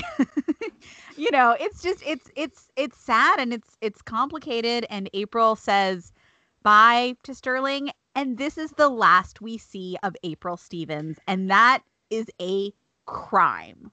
And the other shoe is left undropped. Like when Sterling says, I don't know, Sterling doesn't know because she knows it's still out there that she and Blair are the ones who took April's dad into custody. Like, that's yes. a really big, like, that's a really big thing. Uh, that for April, for whom family is so important and who idolized her dad before his real character was revealed here, um, that's that's not something that is going to create no friction in their future interactions. Yes, Exactly. Exactly. And yeah, I mean it's it's much like how, you know, Sterling coming out to Blair in the last episode was layered by the secrets and the you know everything that we talked about. Um, this is this is a layered a really layered conflict too, which I love, you know, that it's and they they don't they neither one of them can fully understand the other's perspective here because Sterling, she just right now can't understand this idea that April wouldn't come out. You know, she can't understand this idea that like love and the truth can't trump everything because in her mind they can. And as we've talked about, she ha- has grown up with unconditional love being a given. Um, April doesn't really understand Sterling's reaction here because she doesn't know that Sterling is a bounty hunter who captured her father. So it's just it's it's there there's like the la- layers of misunderstanding here. And the fact that Sterling wants to let this secret ride. Like she's she's just gonna like this is an instance where Sterling is gonna try to run forever. Like maybe yeah. April will just never find out. Like maybe it'll just never come up. Ever. Right. So given that this is the last time we see April, can we just have like a moment of appreciation for April Stevens as a character? Oh my gosh, April Stevens as a character. What like she is um when you were talking about like has she ever dated a boy before i was thinking like she's so paris geller like she's the kind of person who like was maybe paying a cousin to take her to a school dance uh like yes. that that kind of situation um but i i just love that she she knows who she is uh she's not gonna apologize for it she's never going to pretend that she's not as smart as she is. Uh, and I love that she had this capacity for like softness and for love and for happiness that she got to explore with Sterling, however brief it was. I completely agree. I completely agree. Yeah, I think she's um she's a really interesting character, you know. I love that she's tough and mean and not always terribly likable but like you said has this this softness and you know is is somebody who just wants to be loved you know i think underneath it all and also is incredibly brave like that i think that that's something you know she she said that she wasn't brave in in one of the last episodes that we talked about but I think she made enormous strides throughout this season and had an incredible amount of character development in not very much time. I love that she is a character who who blossomed into a love interest that was a really like it was such a like a great love interest. Like their relationship was so compelling but she was more than that you know? She had her own um has i'm not going to talk about her in the past tense has her own you know complexities and um, conflicts within herself. And uh, it's just a, a a really wonderful addition to sort of the canon of queer characters i just i i am i am so sad that we leave her here because i i want to believe that april goes on to live a, a beautiful, wonderful, out, happy, free life. Um, and I'm I'm just so so glad that that we got her for the time that that we did because I I just I I love I love this character. I I've loved her more with every rewatch. Um, and it's you know it's it's interesting like I feel like um there's so many there increasingly, of course, more and more like queer characters and queer storylines on TV, right? Um, and a lot of times it'll be kind of, I feel like it'll be kind of like, well, this is pretty good, you know, or like talking talking oneself into into being really into it, you know. Um, and there was none of that for me with the Sterling April relationship or with April's character. I just was all in. Um, and and that's a, that's a that's a great feeling. Here, here. Yeah, yeah.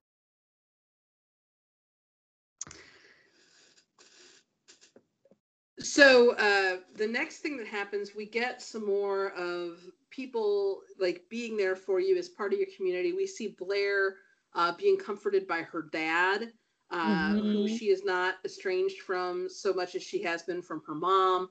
Uh, she's cuddling with Anderson on the couch, and he's he's telling her that it's going to be okay, that there are going to be other boys. Uh, and then we get this moment between Luke and Sterling. Uh, Luke yeah. is there to comfort her as a friend, genuinely as a friend. Um, he starts citing the Beatitudes and saying that Luke is patient, Luke is kind, um, which is just so cute. Um, and they talk. They have this moment of talking about how people change, uh, and then Sterling is like kind of teetering on the edge of Blair's prophecy that you know she might get back with Luke because it's safe and it's not complicated. Uh, and she very briefly kisses him. Yes, yes, and oh man, to me, this is like a really devastating scene, and um, Maddie Phillips, who plays Sterling, is so good in it. And to me, this the the line that just gets me is when Luke basically sort of asks permission to ask out April, and Sterling has this whole face journey um, that Luke is like not. I mean, he sees, but he's not. You know, he doesn't know have context for. And you know, she says you should do what you want to do, and then she says so tearfully, "I'll bet she says yes." And that line just kills me. It's so, it's so, it's just so sad, and I feel like it says so much about kind of what Sterling believes about April and about her relationship with April at this point. I really agree. I really agree. And I, I feel like this is also like this is an example of like the grace that is being passed around between them all that like yeah sterling is like doing her best to give this you know she's a hundred percent against it but she's doing her best to like be a good christian and give it her blessing if that's what they both want right right exactly and you also just i mean think about yeah sterling like the truth is the number one thing and this the idea of this kind of relationship just kills her, you know. I'm mm-hmm. sure it mm-hmm. just kills her. Um, so they kiss. Well, oh, go ahead. No, I was just gonna say, like, keeping track of like the truth will set you free. We saw the truth set Blair and Miles free, like previously, yeah. and and then we saw like a moment of like the truth. Like, is the truth gonna set them free? Is the truth not gonna set them free with April and Sterling? And now we have this moment between Sterling and Luke, where like this is not a price that that Sterling is going to pay at this time. Right. Right. Although I really do think if Sterling were to I mean, like it wouldn't really be her place in terms of the April part, but if Sterling were to like come out to Luke here or open up to him more, I think he'd be incredibly supportive. Listen, do you really think that Luke doesn't know right now? He saw Sterling from a window and it looked like she was crying do we really think he didn't see April out there? Do you really do we really think that he didn't look out the window because he was looking for April, who he wants to be his new girlfriend? And see Sterling like dodge in to try to kiss her. Um, yeah, I, I don't know if he. Do you think he'd have this reaction if he didn't? If he did suspect, or if he did know? Maybe. I guess maybe he would. Yeah, it's it's totally possible. I mean, I that was a question I had. Is like, what does Sterling? What or what must Luke think of like what of what's going on with Sterling in April here? Yeah. I yeah, I think that there is a good chance that Luke knows more than he's admitting that he knows here. Very possible. Very possible. Um, so just then a woman who sure looks like Debbie pulls up in the truck to um to pick up Sterling and she's super weird. She's just like she's got big wild eyes. Her accent is like a little rougher around the edges. She's she doesn't know who Luke is. Um and I love that Sterling gets to figure out that this is not her mother pretty quickly. Very quickly and that she catches her in a lie. Like Sterling gets to be smart, which take note PLL, this is how you do a twin reveal. Um, I don't know if we've talked about it yet because we, we haven't really gotten to the Alex Drake uh, seasons of, of PLL, although we've talked about her in passing. Um, what would your tell be if if I had to tell you from your evil twin? Uh, what would be oh. what would be oh. the thing that that a person should like ask or look for? Oh man, that is such a good question. Um, gosh,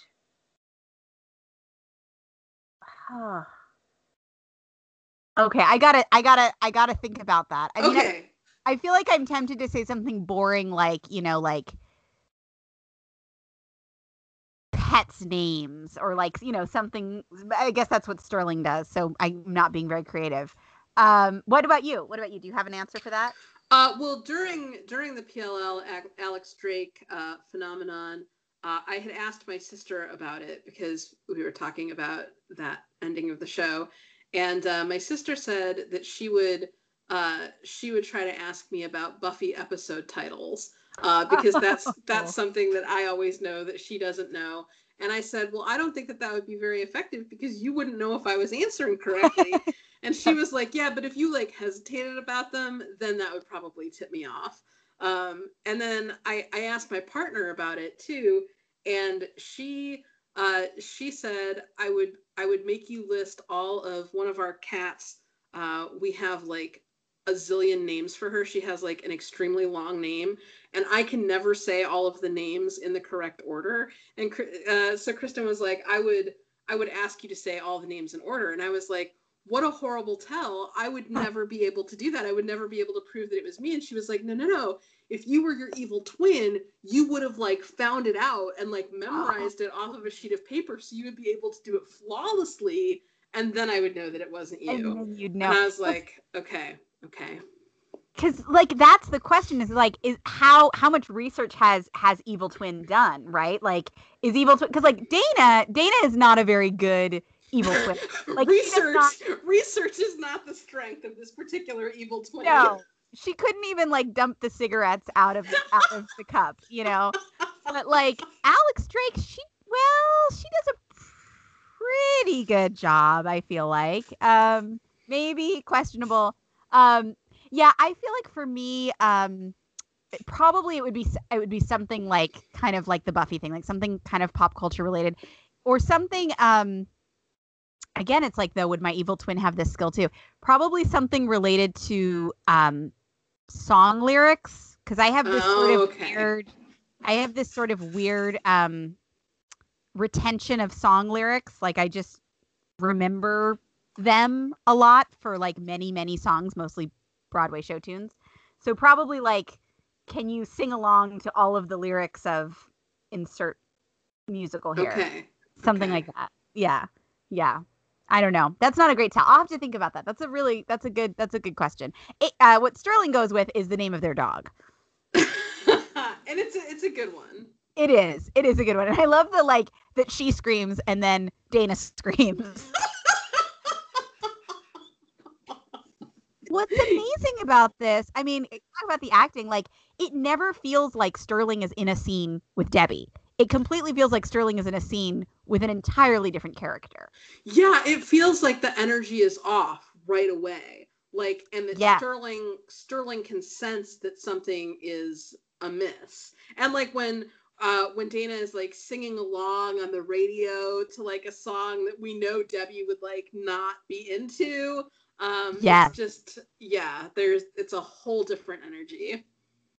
It totally is. And I, I love the moment where Blair is at home and she's like, she gets the text from Sterling that's like, Mom picked me up, never mind. And Blair's like, You think she's talking to Anderson. And then she's like, She said you picked her up.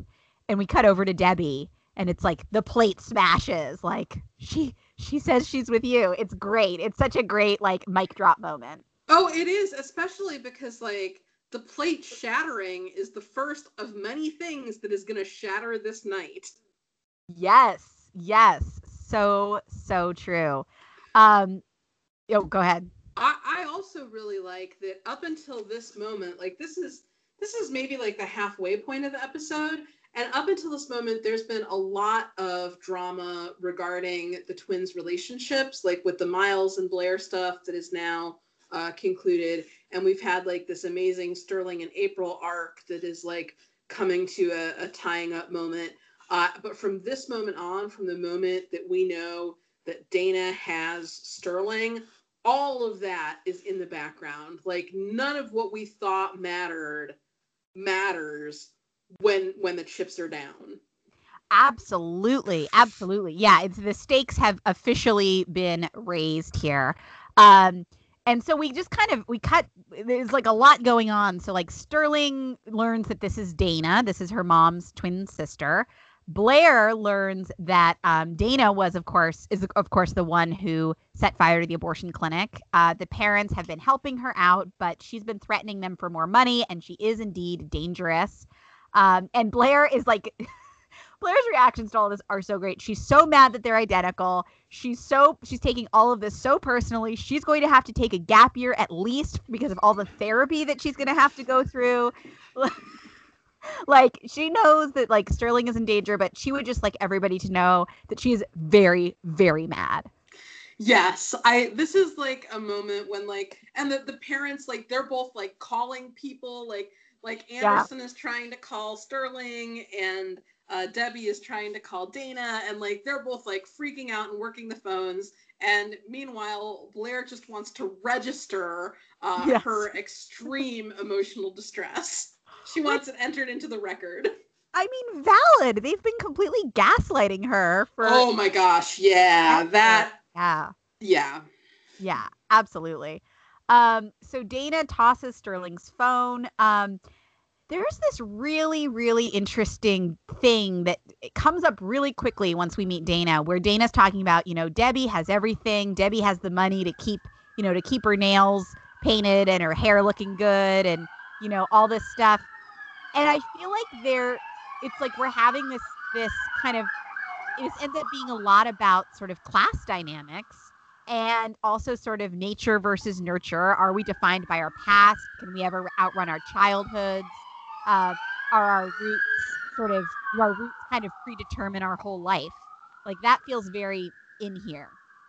Well, especially because when they get to the trailer park later, um, Dana is going to say, "This could have been your life." Yes. except for a few twists and turns. Yeah, yeah, yeah. They're there, but for the grace of God. Yeah, for sure, for sure. Um, so Bowser is mid telling Yolanda that he is headed back to Florida because he feels like there's nothing left for him here in Atlanta when he gets the call from Blair that she needs help and he immediately takes it because Yeah, Bowser has been on the letting go path. He's maybe going to try to let go of Yolanda. He's maybe going to try to let go of Atlanta altogether and the twins. He's like right in the middle. This is like a very like um this is a very like Peter denying Christ three times like he like Bowser is right in the middle of saying like no the twins aren't my family. No, I don't care about those little girls. No, I fired them. They don't matter to me at all. And then he gets the call and he goes without hesitation. Oh yeah, without a moment's hesitation. Absolutely. Um I yeah, and I I just I love that. I love the way all of the like everything kind of converges at the end. Um Sterling meanwhile, she is so smart. She compares Dana to her mom to get her to pull over. then she uses her debit card a whole bunch of times to buy Sour Patch Kids, which are a candy that she hates but Blair loves. Um, and then she like leads this little, you know, uh, Hansel and Gretel trail and spells out a message in the rest stop bathroom using With lip gloss, gloss. and and Sour Patch dust.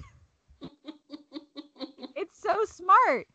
And then she says a prayer.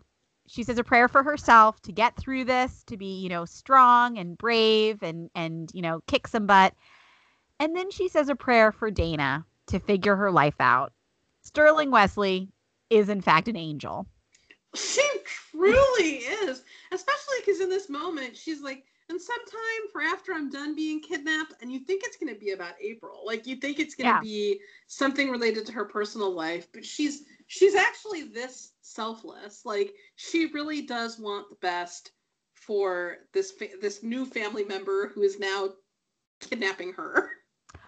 Also, it took me until this far into the episode to notice that she has rainbow stripes on her sweatshirt. Did you notice that? Yeah, you know, you know that my heart can barely stand when like somebody gets so dressed up for their gay date. Like I love that she had her hair in that cute way and that she was like wearing the cute lip gloss. I and that she had oh my gosh. Oh, yes. I, I did I, notice that. I I died several times while observing it. I know. It's like Emily, Emily getting ready to meet Allie in the warehouse. Yes, it's exactly. Yeah. You know, yeah. it's exactly like that. exactly, exactly. I know where your mind was at.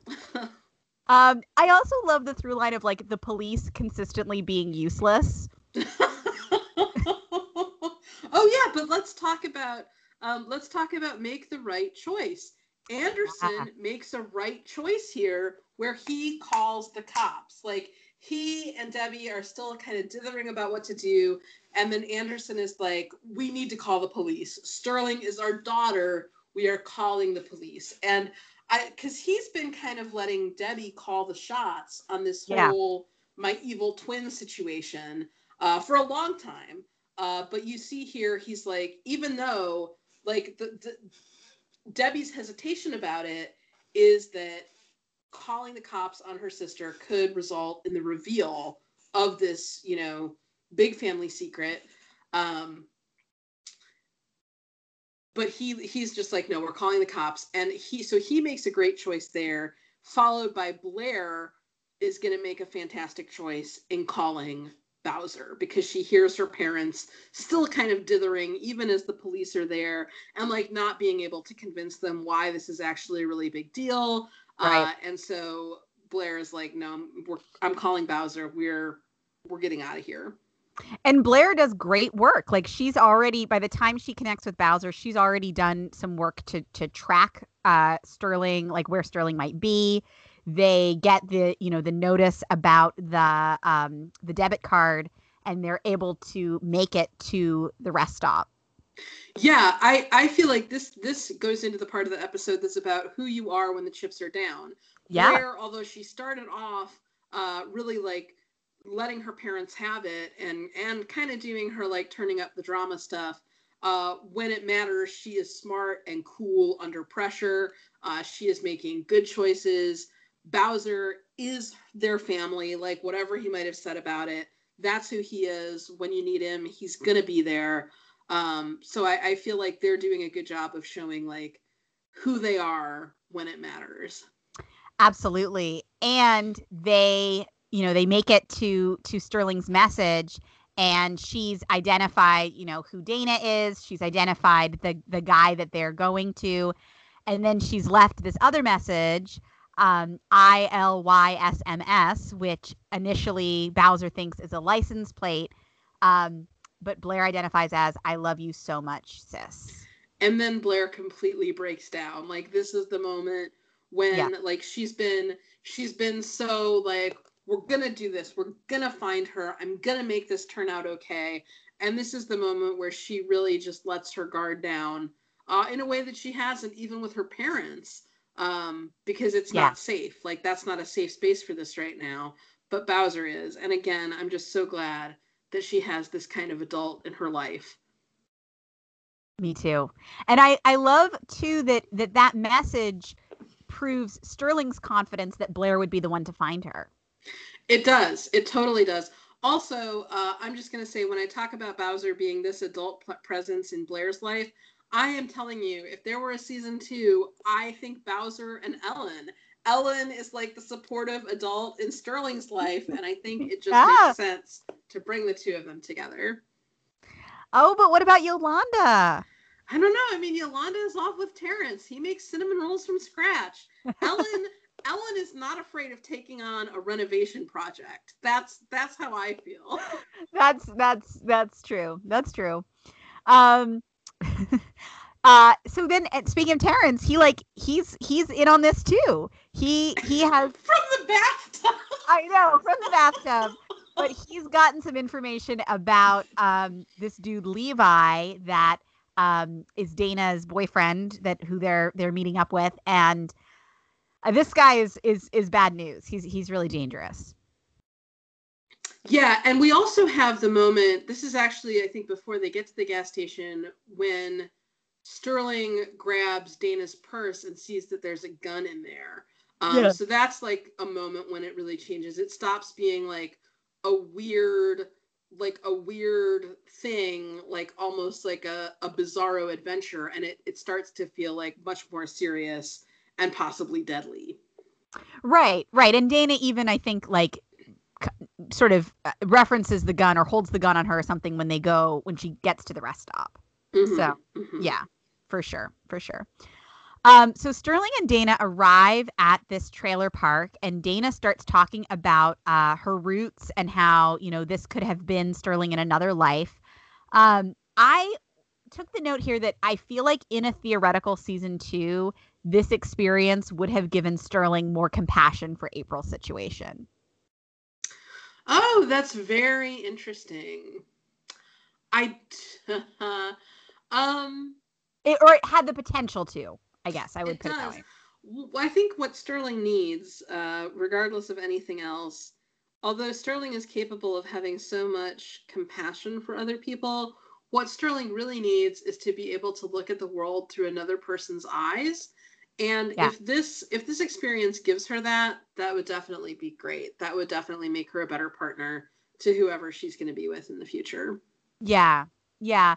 Uh, yeah, and I guess the reason I was thinking about that is how like she's sort of she has the potential to kind of recognize like this this life uh, the love that I have experienced in my family is not a given. You know. Yeah. Oh, I, I definitely agree with that. I also think that Sterling, uh, whether it's because of like the way that she believes in God, or whether it's just because, as you said, she's an actual angel, um, Sterling has a lot of ability to forgive. And I think that having seen this situation and the interaction that she has with Levi here, um, I think Sterling is going to be very willing to forgive Debbie and Anderson. What do you think? Oh, I agree. I completely agree. I think that um I I mean obviously there's a lot to work through and they should definitely go to family therapy and you know all of that, but I think that um a primary emotion for her after this experience would be gratitude for their family and ultimately gratitude for the choice that they made even though um, you know crazy and as it was and and um the lie you know the lie being as as as big and the way that they handled all of that being sort of um just really bad i think ultimately she would understand why they made those choices Agree. yeah um we meet levi who is a total creep also i think played a guard on orange is the new black i want to think so. I think you're Yeah. right. I think he was the guard who raped Pennsatucky, actually. Maybe. Ugh. Ugh. Just general creep, general creepy guy. Um, and he decides that they're going to use Sterling to get more money. He's also like treats Dana like shit. Like that's pretty clear. Oh yeah, he he says a prayer here too. He says Yeah. a prayer that Dana and Sterling aren't going to fuck all this up. Yeah, yeah, exactly. Um, Blair and Bowser burst through the gate, literally. Um, and there's this interesting thing where like Dana does seem to care for Sterling in this very kind of backwards way. Sterling ends up gagged in the bathroom, and she suggests that the two of them leave, trying to appear appeal to both Dana's humanity and her Christianity.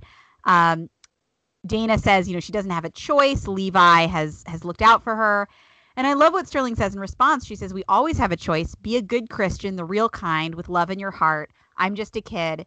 Do the right thing." And I feel like um, this episode, there's a lot in here about what does it mean to be a good Christian, and and what are the ways in which Christianity can be used as a weapon, and what are the ways in which it can be used as as a wonderful as a wonderful thing, and and how how do you sort of um, embrace the good parts and and sort of move forward with love in your heart Also, look at the two things. Like, think about think about what Sterling asked for when she was praying. She wanted the people that she loves to be safe.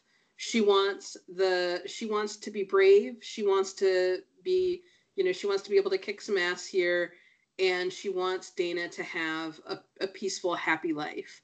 Um, and then here, when she is talking to Dana, she is saying to Dana, like, you can still make the right choice. And what's going to happen by the end of this episode? Dana is going to make a right choice, and Dana is going to make a choice that is going to put her on the path to a more peaceful, more happy life. And so it's just interesting the things that Sterling is asking for here, which are going to be delivered by like by the time this episode concludes. Yeah, yeah, that's that's that's true. That's true. Um yeah, so so they have they have some twin vision um which is great and the twin vision is is what helps um helps Blair figure out, you know, where Sterling is and how to get to her. And Bowser just accepts it. He's like, "Oh yeah, that makes sense." you two have this weird, creepy connection. It's great. Um, and then there's a shootout that. Uh, did this shootout remind you at all of the end of season one of Veronica Mars? Because I totally It- had that mind. It did, it did, because we have somebody who is uh, taking cover, and it's not like a refrigerator; it's like a a bathtub. Um, but but yeah, um, and I also I really like that we have seen both Sterling and Blair shoot guns in previous episodes, but in this moment, when it actually is life or death, Bowser's instinct Yeah. is one hundred percent to protect Blair as best he can. And he knows that if she's shooting, she's going to become a target. And like somebody who doesn't care about wounding her or killing her could be returning fire. So he's like, no, no, you just, you stay down. He's going to take care of this. And I love that we see him do, uh, he, we see him do the trick uh, that he had Sterling do previously when he told Sterling to shoot the lights so that the purple run over the, the, the glass. Like instead of shooting at the perp, he shoots at the propane tank and blows Right. it up so that Levi briefly catches on fire, falls to the ground, and then Bowser shoots him in the kneecap. Yeah, agreed, agreed. Um, and it looks like Sterling is going to get um taken in the car. It looks like like Dana is going to um she you know she wrestles her into the car. She gets into the driver's seat. It looks like she they're going to drive away, and then Debbie arrives. And she's got her gun that that uh, Blair saw her with many episodes ago, and uh, she pulls the gun on Dana, and they have their own moment of twin vision. Oh, this is I love the twin vision that we get, one on top of the other here. Uh, Yeah. with with Blair and Sterling, and then with Dana and Debbie. Oh my goodness! And I, I especially love, like you you talked about before, when um, like the audience knows what's coming with Sterling and April, like the moment before it happens. Uh, and and I like that Debbie and Dana have this moment of their twin vision where it really seems like it is building up towards the reveal that we just we just now sense that it's coming and i love that sterling and blair seem to sense that it's coming too because like Yes. blair gasps and grabs sterling's hand like it's as if they too know like a moment Yeah. before it happens what is going to be said Yeah, I took that same note. I I I completely agree. It is there is this sense of like yes, Sterling is safe, but what is going to happen? What is going to happen? Um I also just a little detail. I love that Debbie is the one with the gun and Anderson is like the one helping Sterling. Like it feels like just a little Yes! gender bend there. You know? well, especially because especially because we have seen Anderson with guns like in so many episodes because he's constantly Yeah. hunting and he's taking the girls to the target range and cheering them on and stuff. Uh, but we don't see a man holding a gun on a woman. We see Deb holding a gun on her twin. Right. Yeah, it's great. It's great. Um and the big reveal, Dana says Sterling is her daughter. and that we get like all of this back and forth in the twin vision where uh she's telling debbie like you have everything you're going to get to go back to your perfect life you hear those sirens those we know this is the end of the line for me Yeah. and they're going back and forth on it and dana says let me have this one thing Yes. and and you know what you know what Debbie could do here? Debbie could cock the shotgun and say not another word. Sure. She could like she she could like knock her twin out with the butt of the gun, there's a lot that she could do, but she lowers the weapon.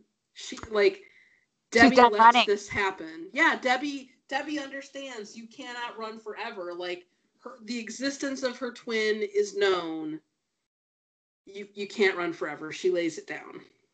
And it's amazing because like Debbie's been lying this whole season and lying on top of lying on top of lying on top of lying, lying when she doesn't even, you know, need to be lying, right? And here in this moment, it's like she's done.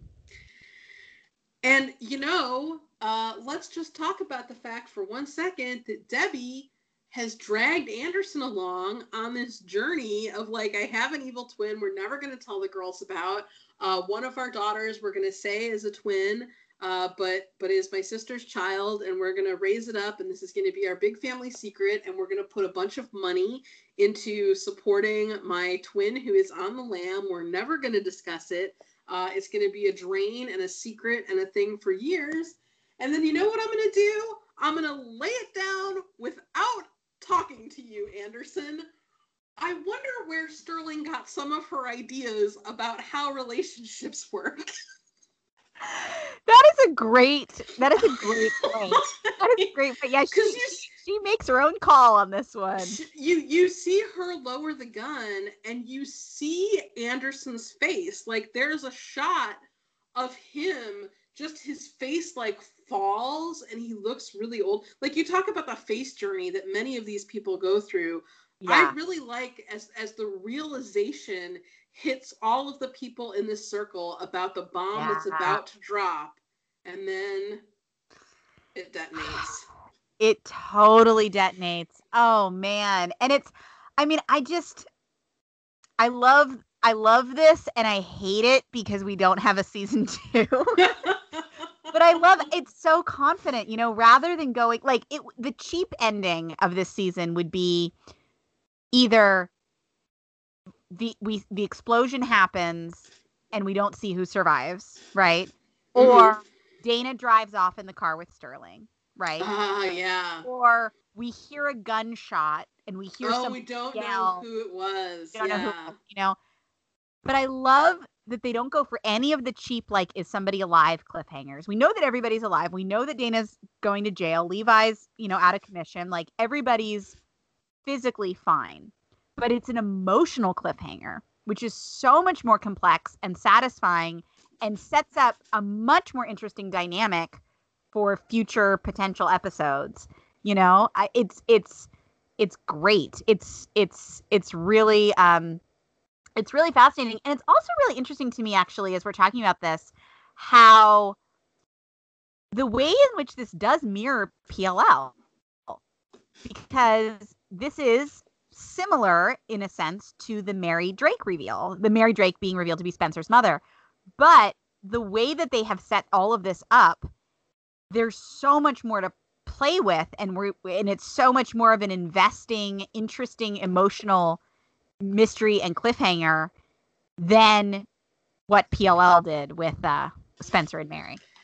Oh my gosh! By the time by the time they revealed that, I like barely cared anymore. I wonder if I'll I wonder if I'll feel differently like when when we're rewatching that part of the seasons. But yeah, this this feels like it has emotional stakes. It feels like it has weight. Uh, and and not only because it changes who Sterling is, but it changes like like a huge part of Sterling and Blair has been their twin bond and this like this this really is going to impact that it feels like not only for Sterling but for Blair. Like what does it mean for Blair if she's not Sterling's twin? And so what what do you think of the fact of it being Sterling who is Dana's biological child? Like what what is the significance of it being Sterling eh, who is Dana's biological child and Blair who is presumably Debbie and Anderson's biological child? Well, I think it's so interesting because Sterling has always had like a better relationship with her parents. Yeah. Um, so I think that like it's possible that they were always kind of like overcompensating maybe for you know for this like big secret that they weren't telling her Um, but I also feel like if it were Blair, like Blair already feels like such an outcast that if this reveal were about Blair, Blair would just like ditch out. Blair would just yeah. like Blair would just be like, "Bye, you all. I am filing. I am filing my paperwork for emancipation, and I am going to go live with like Clea Kincaid. like that's that's my life now." yes, I'm moving into the yogurt shop with Bowser. Yeah. Uh, I, I said if there was a season two, I would not have been surprised if it started with Blair living in the back of the yogurt shop because she is so mad at her family. Yeah, yeah, exactly. Yeah, I think it's really interesting that Sterling, who literally from the first scene has been painted as, you know, the good girl, has been compared multiple times to Debbie, you know, has has sort of been on seemingly this very clear trajectory. The idea that she is the one who is Dana's child is fascinating, I think. Well, and just the idea that there doesn't like it doesn't have to be like Arnold Schwarzenegger and Danny DeVito in terms of the twins. Like it doesn't have to be like one of them is the good twin and one of them is the complete fuck up. Like right. Blair Blair kind of wanted to see herself as the imperfect twin, but now she's just going to have to see herself as a person. Yes. Yeah. Like, that, not yeah. in juxtaposition to anything or anyone. Right. I mean it's it's it's sort of this incredible like it's it's like this this level of of growing up, right? That they that they have to digest this information, you know?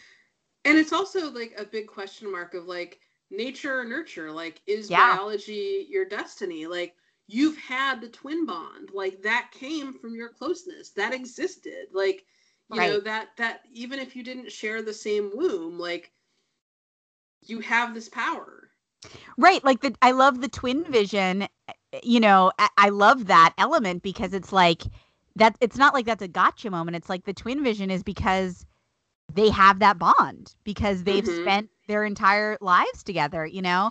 And it's it's um yeah, again, I mean it's it's such a juxtaposition to PLL that ultimately came down on the side of everything is determined by your nature. Nurture mm-hmm. means nothing. Yes. Yes. Yeah. Yeah. Yeah, it's it's it's it's great. It's a great interesting complex dynamic. And and this is like the ultimate moment of the truth will set you free. The truth has set everyone free. Like nobody has to lie about this anymore. And yet, like yeah. the price, the emotional price that they're all going to pay is so high. Right. I mean, Blair got exactly what she wanted. She got the truth, and it's in the worst, worst possible way.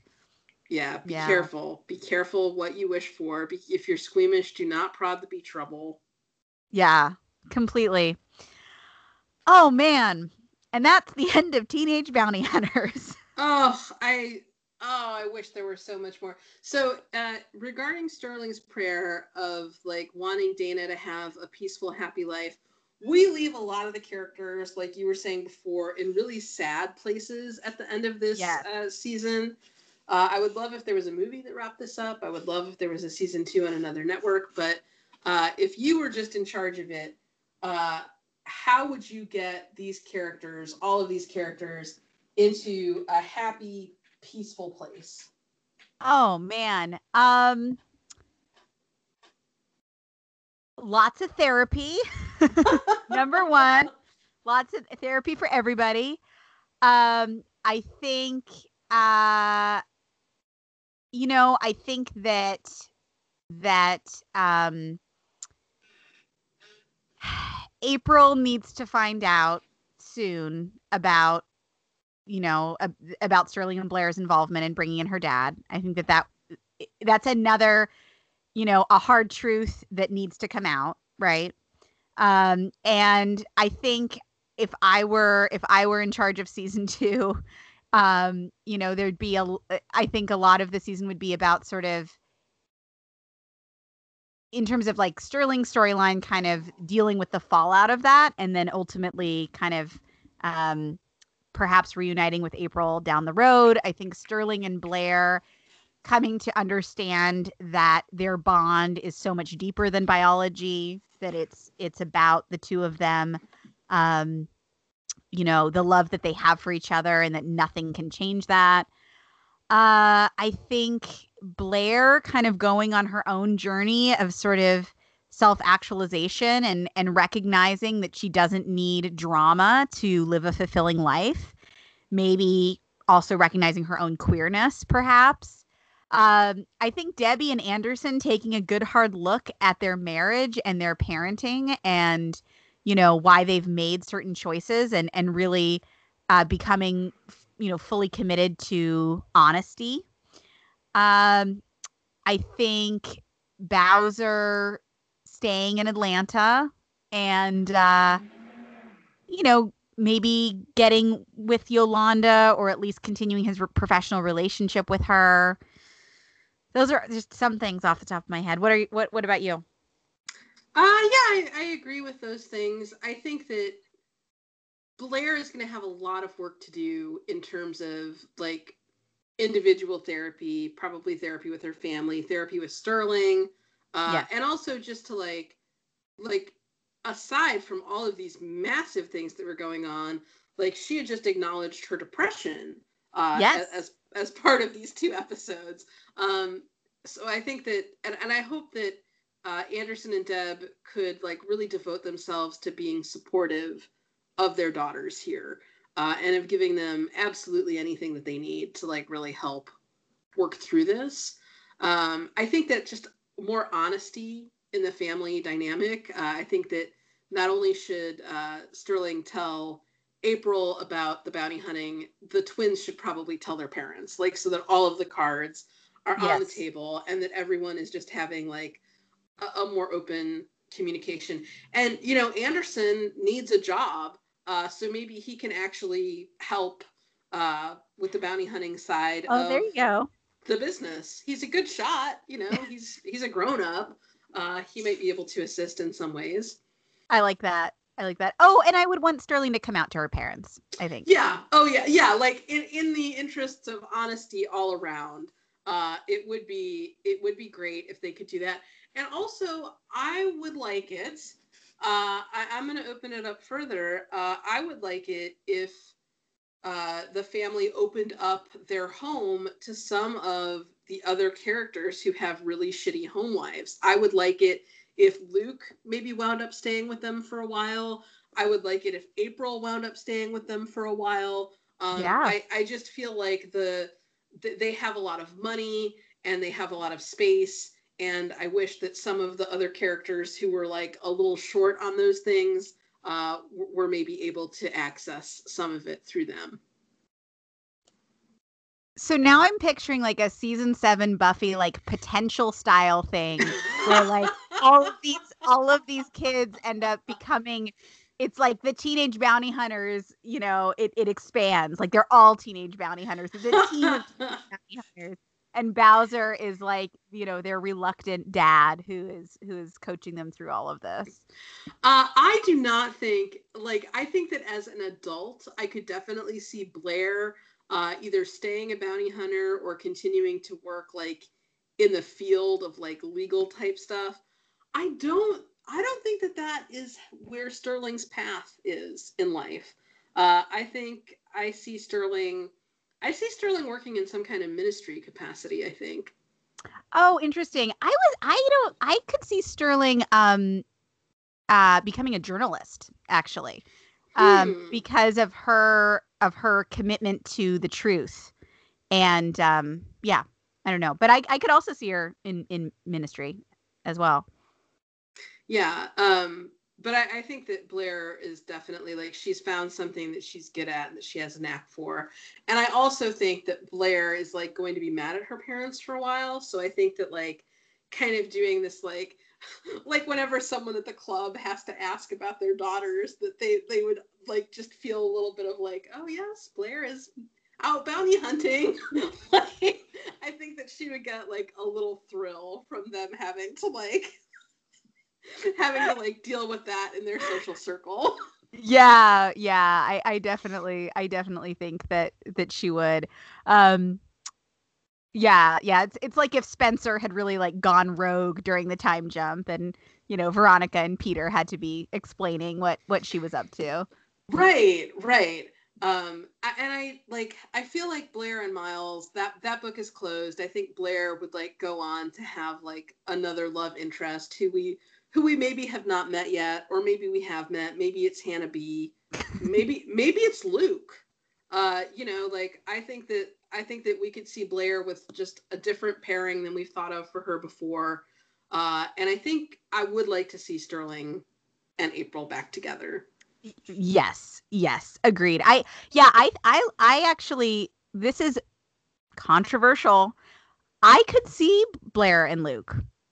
I could see I could see them as I mean, if we're talking a theoretical season 2 where Luke and April move in, I mean there you go. Live in love interests. Well, they just have like I mean they they have like a warm chemistry. Yeah. And I feel like um I feel like she would not enable him in some of the ways that Sterling enables him. I feel like she would kind of like she would she would toughen him up a little bit, which is I, maybe something that Luke needs. I think he could he could really he could really use a girl like Blair. Although I mean Blair and Hannah B is also like the the ultimate uh the ultimate ship that has absolutely nothing going for it other than that we like it.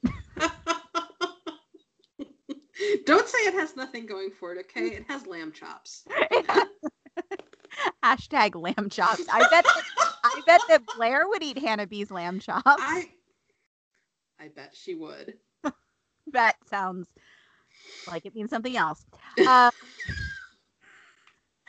um, is there more that we want to say about this beautiful, beautiful gift of a show? This was a fantastic show. Uh, I'm so sad that it was canceled. Uh, it deserves so much more, and I hope that we get more of it.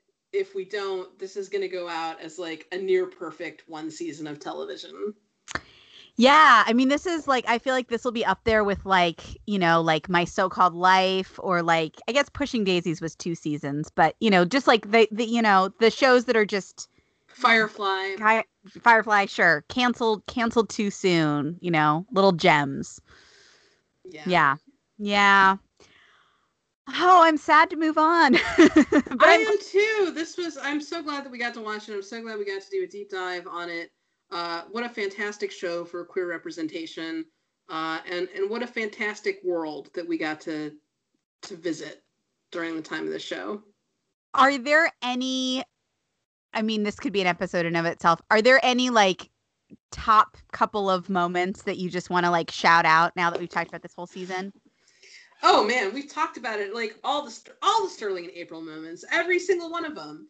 Uh, there's there's not one that I would trade for anything that's that's fair. That's totally fair. Yeah, I mean, I'm still gonna have to say, um, the the end of the end of episode six, the master debater scene with Sterling in the supply closet, like that. That I think that'll just that's I've never seen anything like that before, and so that that is a top one. And and I think also Blair's um breakup with Miles in this last episode, great great moment.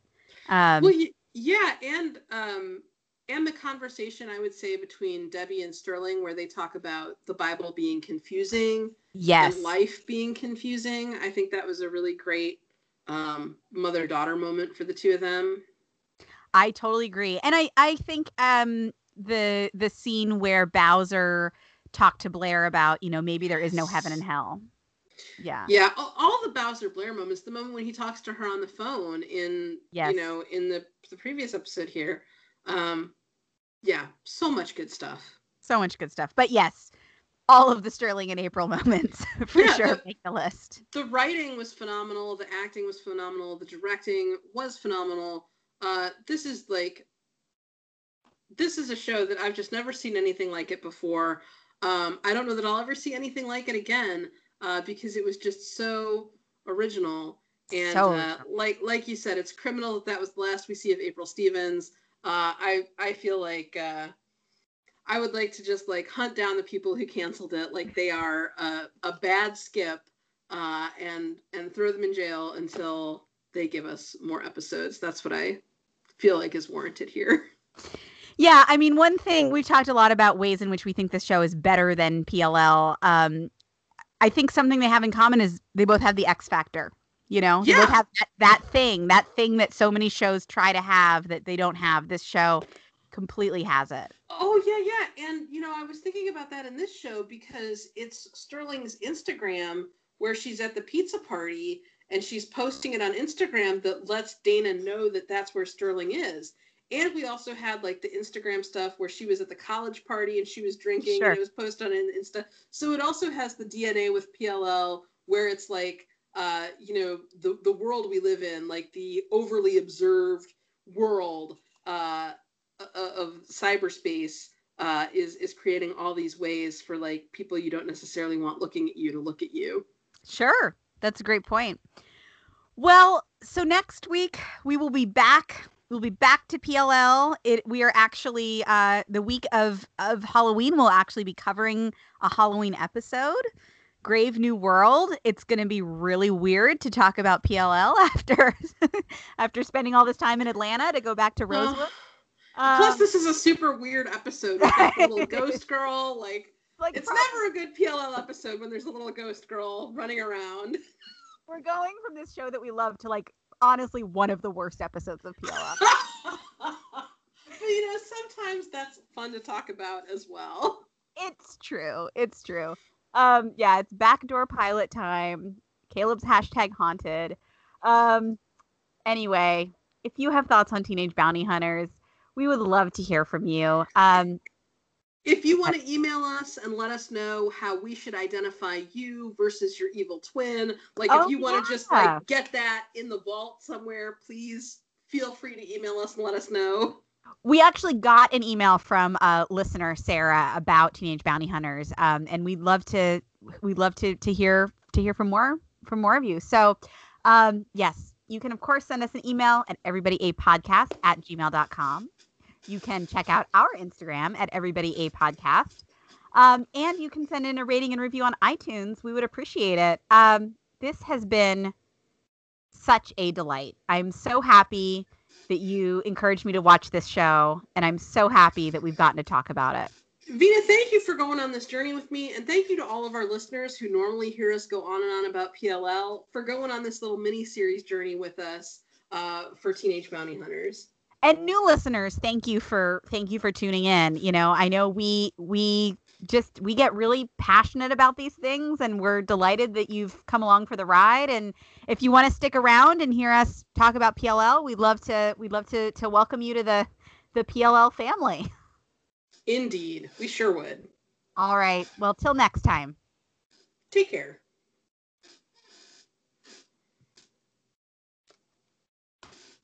So this We'll be right back.